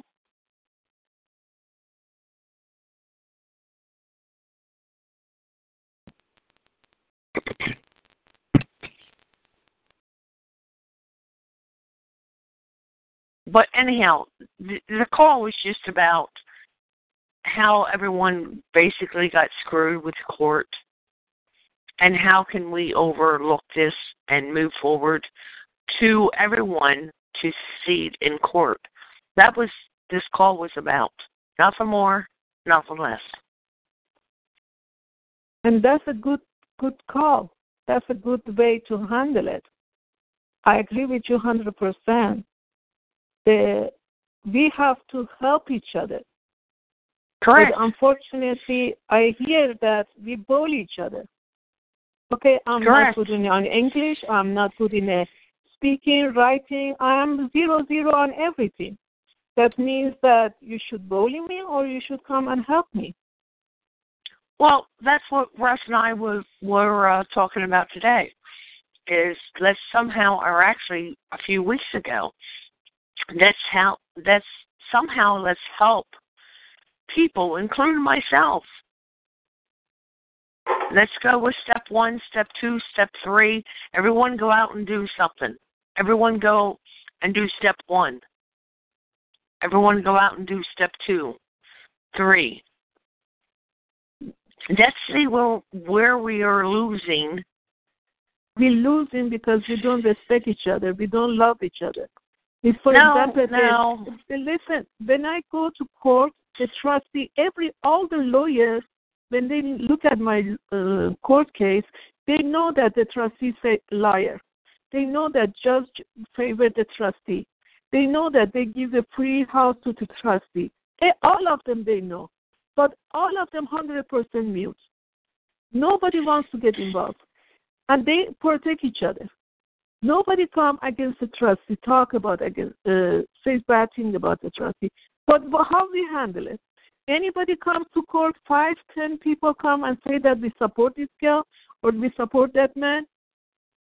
We are there for that person. No. Instead of helping, we bully. No, no. And we are proud of doing that. Okay, so that's past tense. Let's move forward. Well, Shay makes a good point. She makes a good point about you got people got to love each other, you know, to help each other, and that, yeah, she's right about that. Right. Very good. Point. Correct. Good point. Let, let's move forward. Let's go to step one. Step two. Who's who's You actually burping? Sounds like Shay. so- Shay's got an accent. I think she might be Russian. Someone's burping. Not me. Russian. Not me. Is Yeah, Shay, it's not me. Is Shay Russian? You are unmuted. Russian. Or she I Russian was, too. I was Is- m- muted. I just unmuted. Shay, are you Russian? No, sir. Okay, you sound like you sound like you're Russian. No, I I'm in my bedroom now. Don't do I anything. I was going to I was going to speak a little Russian to you, but that's okay. no, I'm not. But, but She influenced the I- election. I, I learned from you. I learned from all of you. And Oh, I привет, appreciate привет, подруга. При- Привет, подруга. Меня зовут Лосо, очень приятно. Очень приятно. Спасибо. Спасибо. NSA, Спасибо, are you подруга. listening? NSA, we got terrorists on the call. Yeah. Спасибо. Спасибо. Placido Domingo. Спасибо. Спасибо. Dos vagina. Спасибо, подруга. Спасибо, How many people on this call? dang. Keep it moving. Brought to you by X-Life. Okay. Just ignore us or mute us out or whatever. Right. You know, one of the things I have a hard time, uh, you know, accepting that there, there's just not good people in the government somewhere. I mean, what's the point of the CFPB? I mean, why is that there? Why is Cordray Cordray doing what he's doing and, and, and all that kind of stuff like that? That that man can't be fired unless he's in bad behavior. You know, surely there is got to be remedy here through the proper steps in an enforcement action. There's got to be.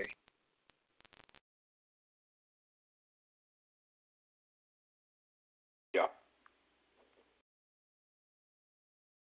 The first remedy is that don't give up and don't get disappointed. It's hard. It's very hard working. It's stressful. It's very stressful. It's challenging, but don't give up. Go back again and do it over again. Do it over. Many times they can refuse you, they can put you down, they can close it, doesn't matter. All become a, a record. Someday you're going to use it very well. Where this is where people have to come together collectively. We're looking at every state and uh, every county and every state. We have to have people like you and I. We got Cheyanne up there in, in uh, New Jersey. I'm down in North Carolina. I'm working with people in North Carolina, South Carolina we're hitting people. You know, we, we're we're communicating with people on the phone line right now from different states. We got to we got to get on the same page, and we got to we got to alert people in the area where the states we're in, uh, let them know that what is going on with this government that they call government, which is not a government at all, and what they're doing to the people. They don't. There there is no system of law. There there is no rule of law out there. They're doing what they willy nilly what they damn well please. Uh, there's the Constitution to them is a dead letter. They we know that hopefully this doesn't get um, into a full scale rebellion or insurrection. I really don't want to see that uh, as far as mass civil unrest people want to be at each other's throat. We got to do this civilly, and that's what they're afraid of: is people getting together, standing shoulder to shoulder, and tell them we're not going to put up with this anymore. You, you get out there, we're going to throw your ass out. And they know we got the power. That's why they come after. That's why they have to, to smash every last one of us when we go into their courts. They're going to pick us off one by one. Why? Because they can. Then you take 100 people, take 10 or 15 people in that same courtroom and watch uh, when they're being observed by the public about their criminal action. Don't you think they're going to start making some behavioral modifications? Yes, they will. Their time is at hand right now, and they know that their time is is, is closing in on them right now. They know damn well that people are waking up. There's nothing they can do about it. That's why I have no. I believe you're right. I really don't give a damn about their tanks or guns or police officers riding around these armored vehicles. I don't give a damn about that. I look at people. I, thought, I, I do believe they they know that the time is out, but they're really pushing. It's coming to an end right now because you, know, you look at yes. all the empires. The British Empire fell. The Roman Empire. What they did they they overextend themselves across economic, political, military. They're overextending themselves. They cannot. It's going to collapse, folks, whether they like it or not. Yes. What we got to do is that we got to stop. We got to. Have you ever have you ever seen a movie called Conspiracy? Have you ever seen that came out in 2001? If you get a chance, look at that movie on either YouTube or get the video. It's about the Wannsee conference that that uh, that occurred in 1942 on the outskirts of Berlin, and it's amazing. These top Nazi officials were talking about the final solution or eradication of the of the European Jewry, and Eichmann, or not Eichmann, but the man who's in head of that, his name was Reinhard Heydrich. He said something very interesting. He says, "Gentlemen, the machine is out there. Feed it. And I said that that's exactly what it is. It's a machine. You got to keep feeding it. Folks. Once you shut this monster off and stop feeding it, the damn system is going to wither and dry up and blow away. What they got is a Frankenstein monster virtually out of control. Folks. We got to get this damn monster under control. We got to get people off. We got to get. We got to get Americans if you think that Trump is going to do anything, uh, he comes. He's going to be sworn in two days from now, and he's going to start a new program where make America great. No, we're the ones who have to make America great, not him. It's us, folks. We have the power. The judges know it. The police officers know it. Because once we stay, if you look at the movie Spartacus, what does Spartacus say? He says once a slave lifts his head from the sand and tells the mighty Roman Empire no, the whole empire starts to tremble. That's what they're doing now. They are afraid of us, and they're, and they, all they got to do is put, they got to put You this false unmuted. bravado up there. They got to get this false bravado up there, like, yeah, we got everything under control. No, they don't. No, they don't.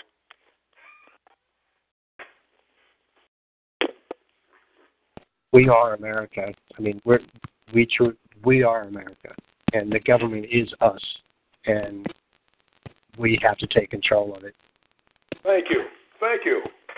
Yeah. We've been, I mean, for so long, people have just been. Uh, what, what, what is his name? Uh, Bush said people got drunk.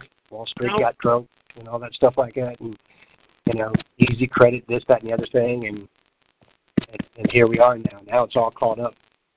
They just can't kick the can down the road any further. I don't think. Ooh, crazy noise. You are muted.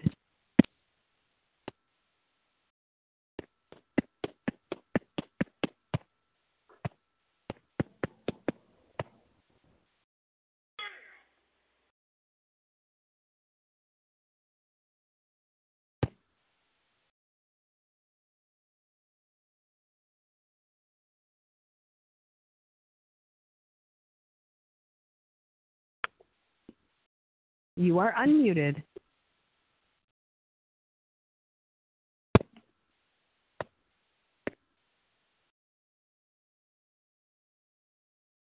So are you folks committed to meet every so often?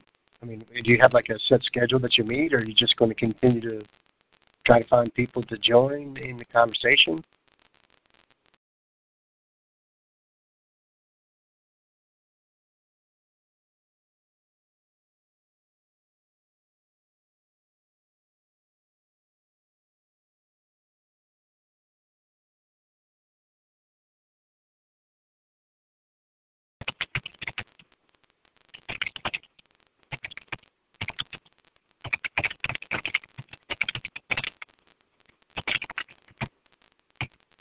Who's dippity tapping on computer over there? My apologies.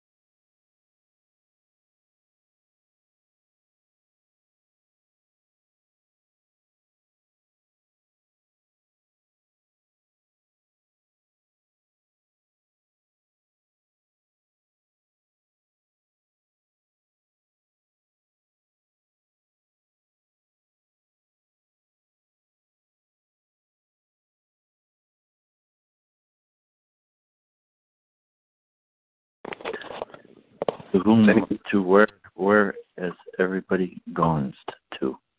Does uh, anybody have the the um, same like the link to all the Patriot bullshit websites so that we can verify what Russ is saying?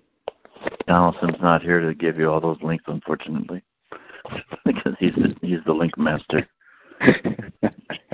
Just- Let me post a link code. here now. That's right there.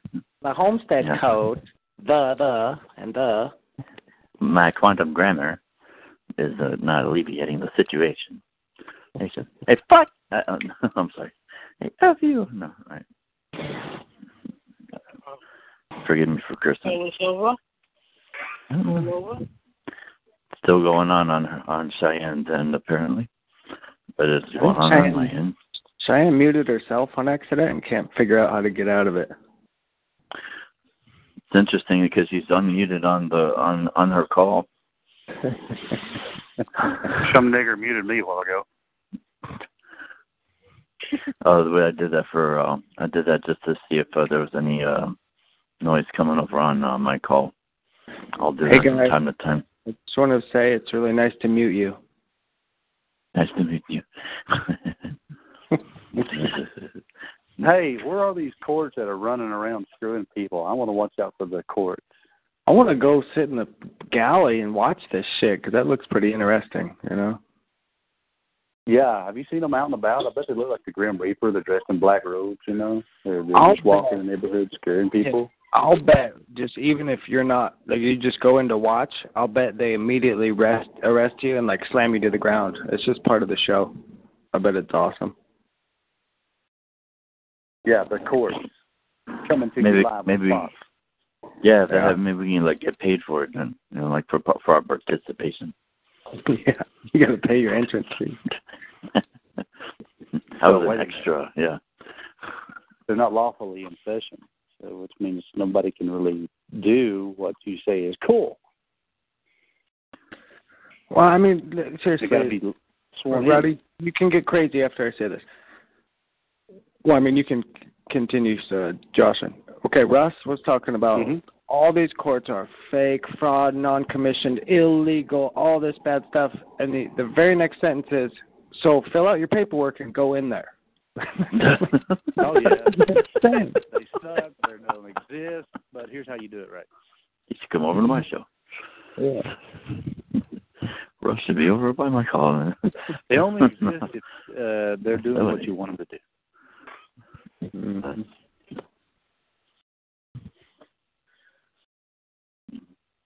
I don't know. I find it funny, ironic, ironic. The courts are coming. The courts are coming. coming after us. That was Ew, the Paul the courts Revere are- really. Yeah. Ew, the courts are coming. Better get some uh, tissue paper. I'm glad that you never have to deal with the court and jail and nothing. Um, I, I understand your position, and but you know there are good courts too. We have number one judiciary system in America. We have number one, but unfortunately, some of us end up to the right courtroom with the right judge, wrong judge and we don't say 100% all of them are like that.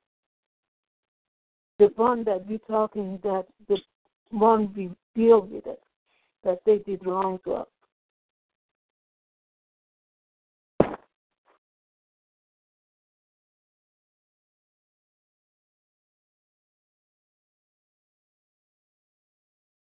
Russ, are you still here? Yes, I'm here. I just came. I just came back from a Klan meeting. How was it? Uh, great. We had some marshmallows. We talked about roasting a pig. Uh, we burned the cross. Uh, we had some marshmallows. Had a couple of beers and uh, looking at a couple of football games. I'm, I'm back on the scene right now. Thank you. Okay. Well, earlier in the call, um, did you like that guy? No, I hated him. I hate his guts. I hate everybody. I hate everybody. no, I'm Okay. just kidding. No, he's a good guy. Good, great guy. He's just looking for answers. Well, he we we we'll give it to him. We're, we're gonna we're gonna set him straight. I think that there's been some mistakes, and we're gonna have to. That's why we that's why we get on the line. We want to discuss what we've done, make sure that we understand what they've done. Possibly, uh, it's a learning lesson between everybody. Where the mistakes, we want to make sure when we go back in there, we want to eliminate the possibility of making any more mistakes. Because when you're Exactly. dealing with the people, see, when you're dealing with people like the of the legal profession, these guys are good. I'm telling you, these guys are criminals, but they're very good and they're going to try to pull out every trick in the book in order to get you ensnared in their documents. They're going to try to pull one over on you. Uh, like the, the gentleman said earlier, that they don't want to abide by their own rules and regulations. But why? You know why? Because they can. You and I Uh, we need to have the outsiders. gentleman from Texas unmuted, please. Thank you very much. Uh oh, Texas. Uh oh. Okay, Russ, are you ready for the bullshit? I it don't matter to me. I'm I'm just I'm I just swallowed a whole cucumber. I'm choking right now. Go ahead, put them on. I don't care. It's it's going to be a civil. here we go. It's, it, it's going to be a civil discussion. We ain't going to get no arguments, folks. Here we go. No. Oh, here we okay. go. Everybody's Yeah, me mm-hmm. muted or unmuted. Unmuted. Unmuted. Great, Shiner. You're great for the capital. A. Unmuted. You're the best. Booyah. Oh Tell me more about this Klan meeting. Well, you know what I did? I'm a black guy, and I'm the first black guy that they they sprayed some oil on me, and I was, uh, you know, they they said uh, they tried to grab me. I was slipping all over the damn place. I said I had Wesson all over me. They said they don't don't you know I'm not you know I'm not messing when I bring home the Wesson. So I, I was able to, to get out of there. So I'm doing fine. Hey, Russ, over where I'm from, we like crosses just to keep warm. Yeah, I know what you mean. I, I, I, you and I, we're gonna have a couple beers together. We, you, I'm gonna calm down. We're gonna have It's cold. fun. It's cold, man. It- It'd be cold. I ain't racist. It's just cold, right? Yeah, we're gonna have fun. Waste of good wood, you know. Yeah.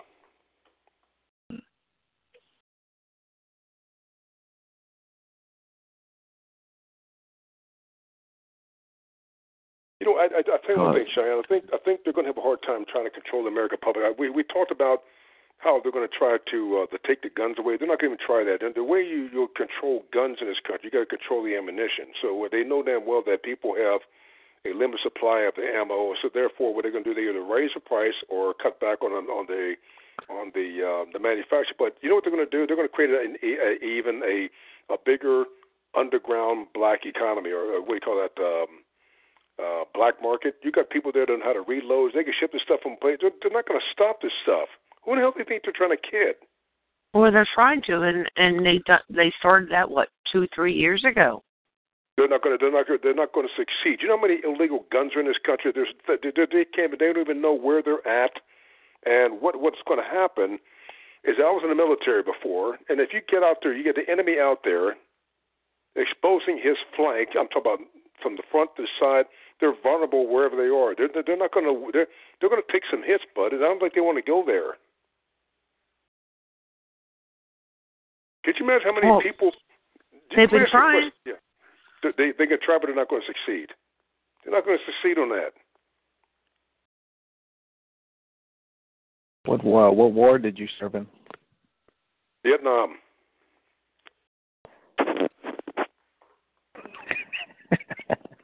I said what war? What war? Okay, that that wasn't a war. That was what I call it police action. You don't call it that. The law does actually.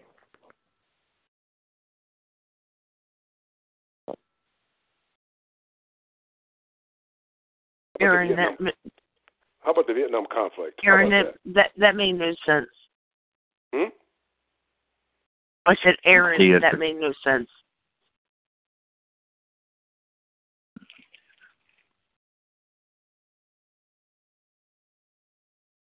You could still call it a war, especially if everyone's still fighting over uh fighting over the table dinner table about it. Yeah. Yep. It's all a matter of opinion and uh, interpretation, I guess. Yes. It doesn't take away the fact that more than fifty thousand people died over there for what? Uh, so I'm still scratching my head on that one.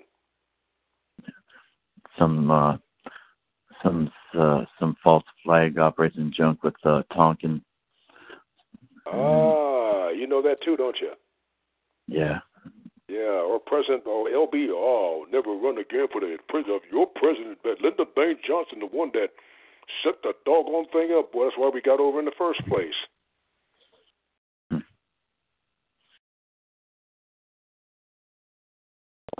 Are you familiar with that, Cheyanne? You must be- Go ahead. Go ahead. Are you familiar? Are you familiar with the Gulf of Tonkin uh, incident? No. Well, if you get some time, you want to Wikipedia that. Uh, false flag operation. Yes, yes. Hmm. False flag, op- uh, false flag operation with false teeth. There you go. Yeah. I met a guy, You did? and and Yo, imagine that one. And he was only a friend. And he at, at times would stop by I at that time I had an apartment. And at times he he was just Oh, like yeah. fall asleep. Narcolepsy. So I would let him now listen. I would let him sleep on my couch. Oh, and yeah. there was many a times he would wake up and just saying bizarre shit. And he went to war. Like you do? No, I didn't on, No. Rodney K, stop doing stupid shit. Seriously. You were Anyhow, telling a this- hot story. Yeah, just hang on for a second, Roddy. Oh, okay, Let I'm going to mute out Let it people. You're being ignorant. Anyhow, Russ, this guy would just wake up and just go almost like crazy. And he thought he was back there shooting, I guess, shooting people.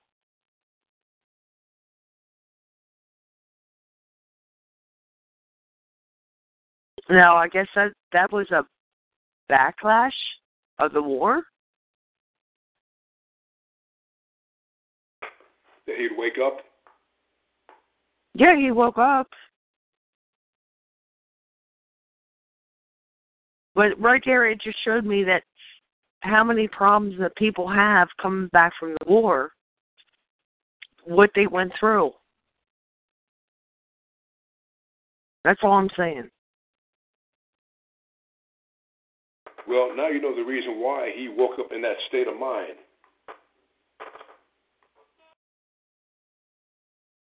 It was really sad to to see that. Well, what do you what do you what do you call that? Oh, there is a name for that. Son of a gun. What they call it PTSD, but there's something more to that too. Why veterans like that wake up like that, even to the day, why they do that. Um, it, it's called exposure. You're looking at a long-term exposure under combat conditions. You, there's something that, that never leaves you. It's always there. That's why when you sleep with people around that, you can't you can't walk up and wake them up and shake because they'll, they'll take your head off. It's it's too deeply ingrained. There's no way you can, there's nothing you can do about it. Hello, I didn't sleep with the guy. he would just come to my house. I fed him. He was a great guy, awesome guy. We were friends. And he would, at times, I knew he couldn't drive. So I left him sleep on my couch.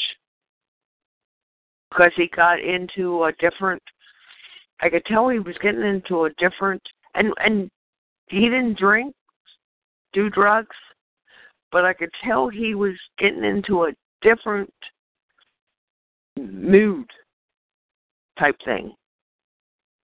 So I, I offered him my couch.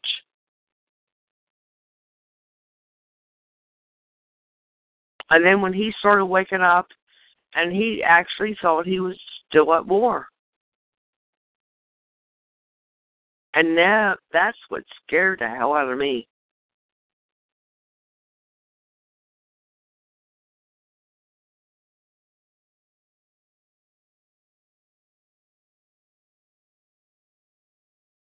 Make sense?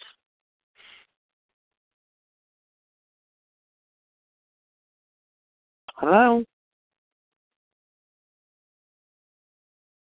Yes, I'm still here. I'm So still here. just basic, it, basically, just it just tells you what people went through over there when they're they're actually fighting a war that's it's not a war.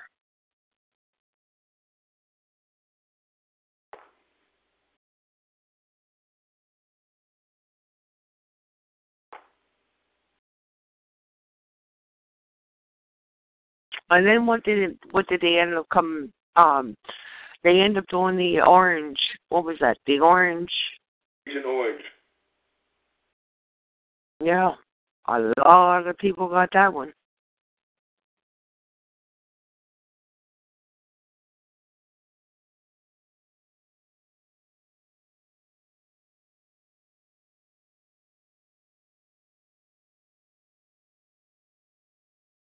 Mm-mm-mm. Yeah, these people really, really.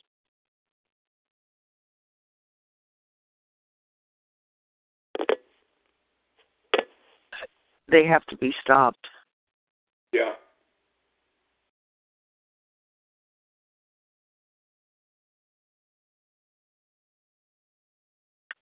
Okay, I'll mute. Are you ready, Russ? I'll mute. Unmute. Uh oh. Probably. I'm, all right. Here we go. All right. Yeah, here we go. All right. Go ahead, Mike. Hello. How are you doing tonight? Good. How are you? Mm, feeling nice. Okay. Do you have a question for Russ? No, I do not. Do you have Uh, anything to say? I'm okay. How about uh, how about over on uh, my end? Any of you two? Uh, Quilla, you got a, a question for Russ or or West Oklahoma? Roddy Kate, you got a question?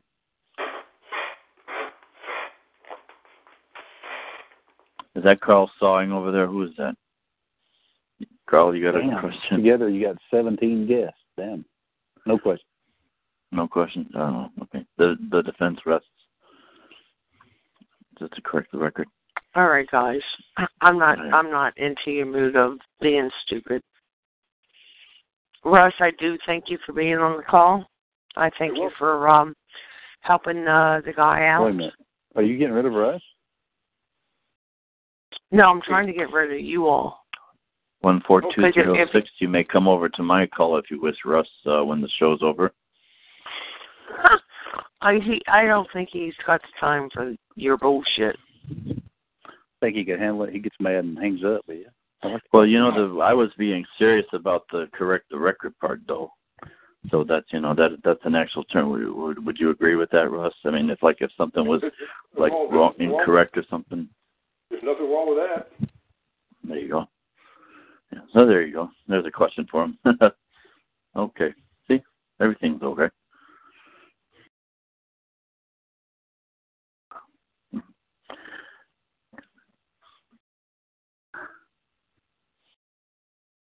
Any statements? Anyone want to uh, add to this call? It is actually Yeah. a very ni- it was a very nice call. Go ahead, Rod. Hey Russ, that guy from Texas thinks you're full of crap, but he's too chicken crap to come on and debate you. Would that be Cheyanne phase will one? keep well Cheyanne will keep muting them out. Would that everyone's unmuted? Yeah. Yeah, it's on your call. Says Texas. Yeah, he's he's for it. He, he's too chicken. Well, to he's debate. unmuted. Okay, but don't move them anymore.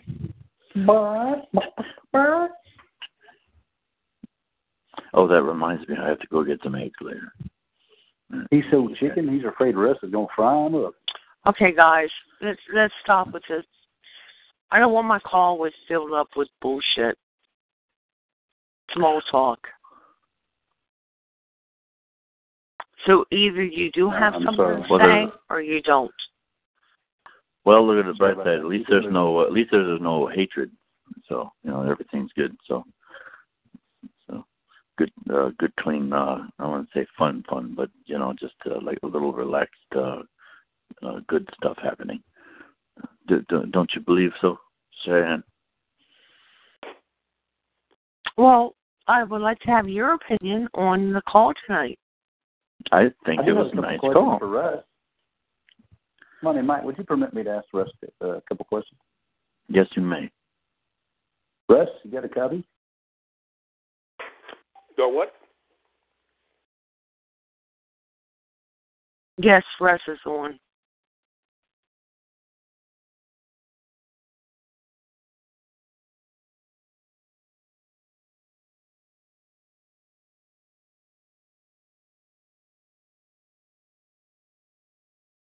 Well, go ahead, Ron.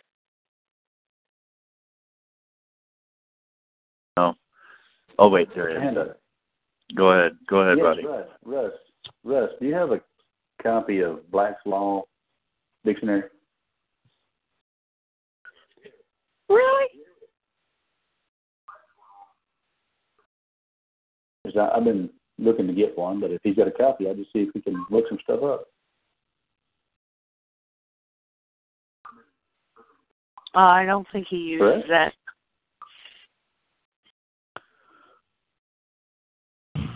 Russ, Which uh, He just- specific volume? I, I, I was here. I was here. do you have a copy of Black?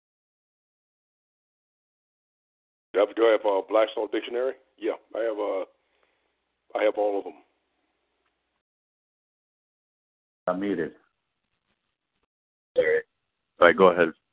Go ahead, Roddy. Do you have any? Do you have any on you at hand? Can you look up a couple words for me and some friends? We've been doing some research, but we don't have a Black's Law dictionary yet. Well, I have. I have. Uh, I, most of them I have on digital, but I have the Black's Law Dictionary Sixth Edition. But I have since I moved again. I think it's it's in one of my boxes. I don't know where it where that particular dictionary is at right now. And I'm looking to see if I have it around here. Let me see if I have. Really? Box around here. Easy, Mike. See, Mike, Mike, put it up. Stop. That ain't me. Stop. The dictionary is falling apart. Doggone it. Could you look look up some words for us? We see them in court all the time, or legal stuff, but we don't see them defined in the chapters, so they don't exist on the chapter. You know.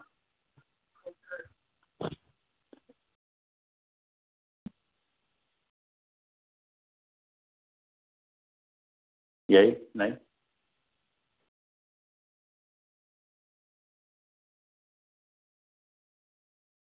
Well, what we got here is failure to communicate. What we got here is a two-way call, and it's been an interesting one.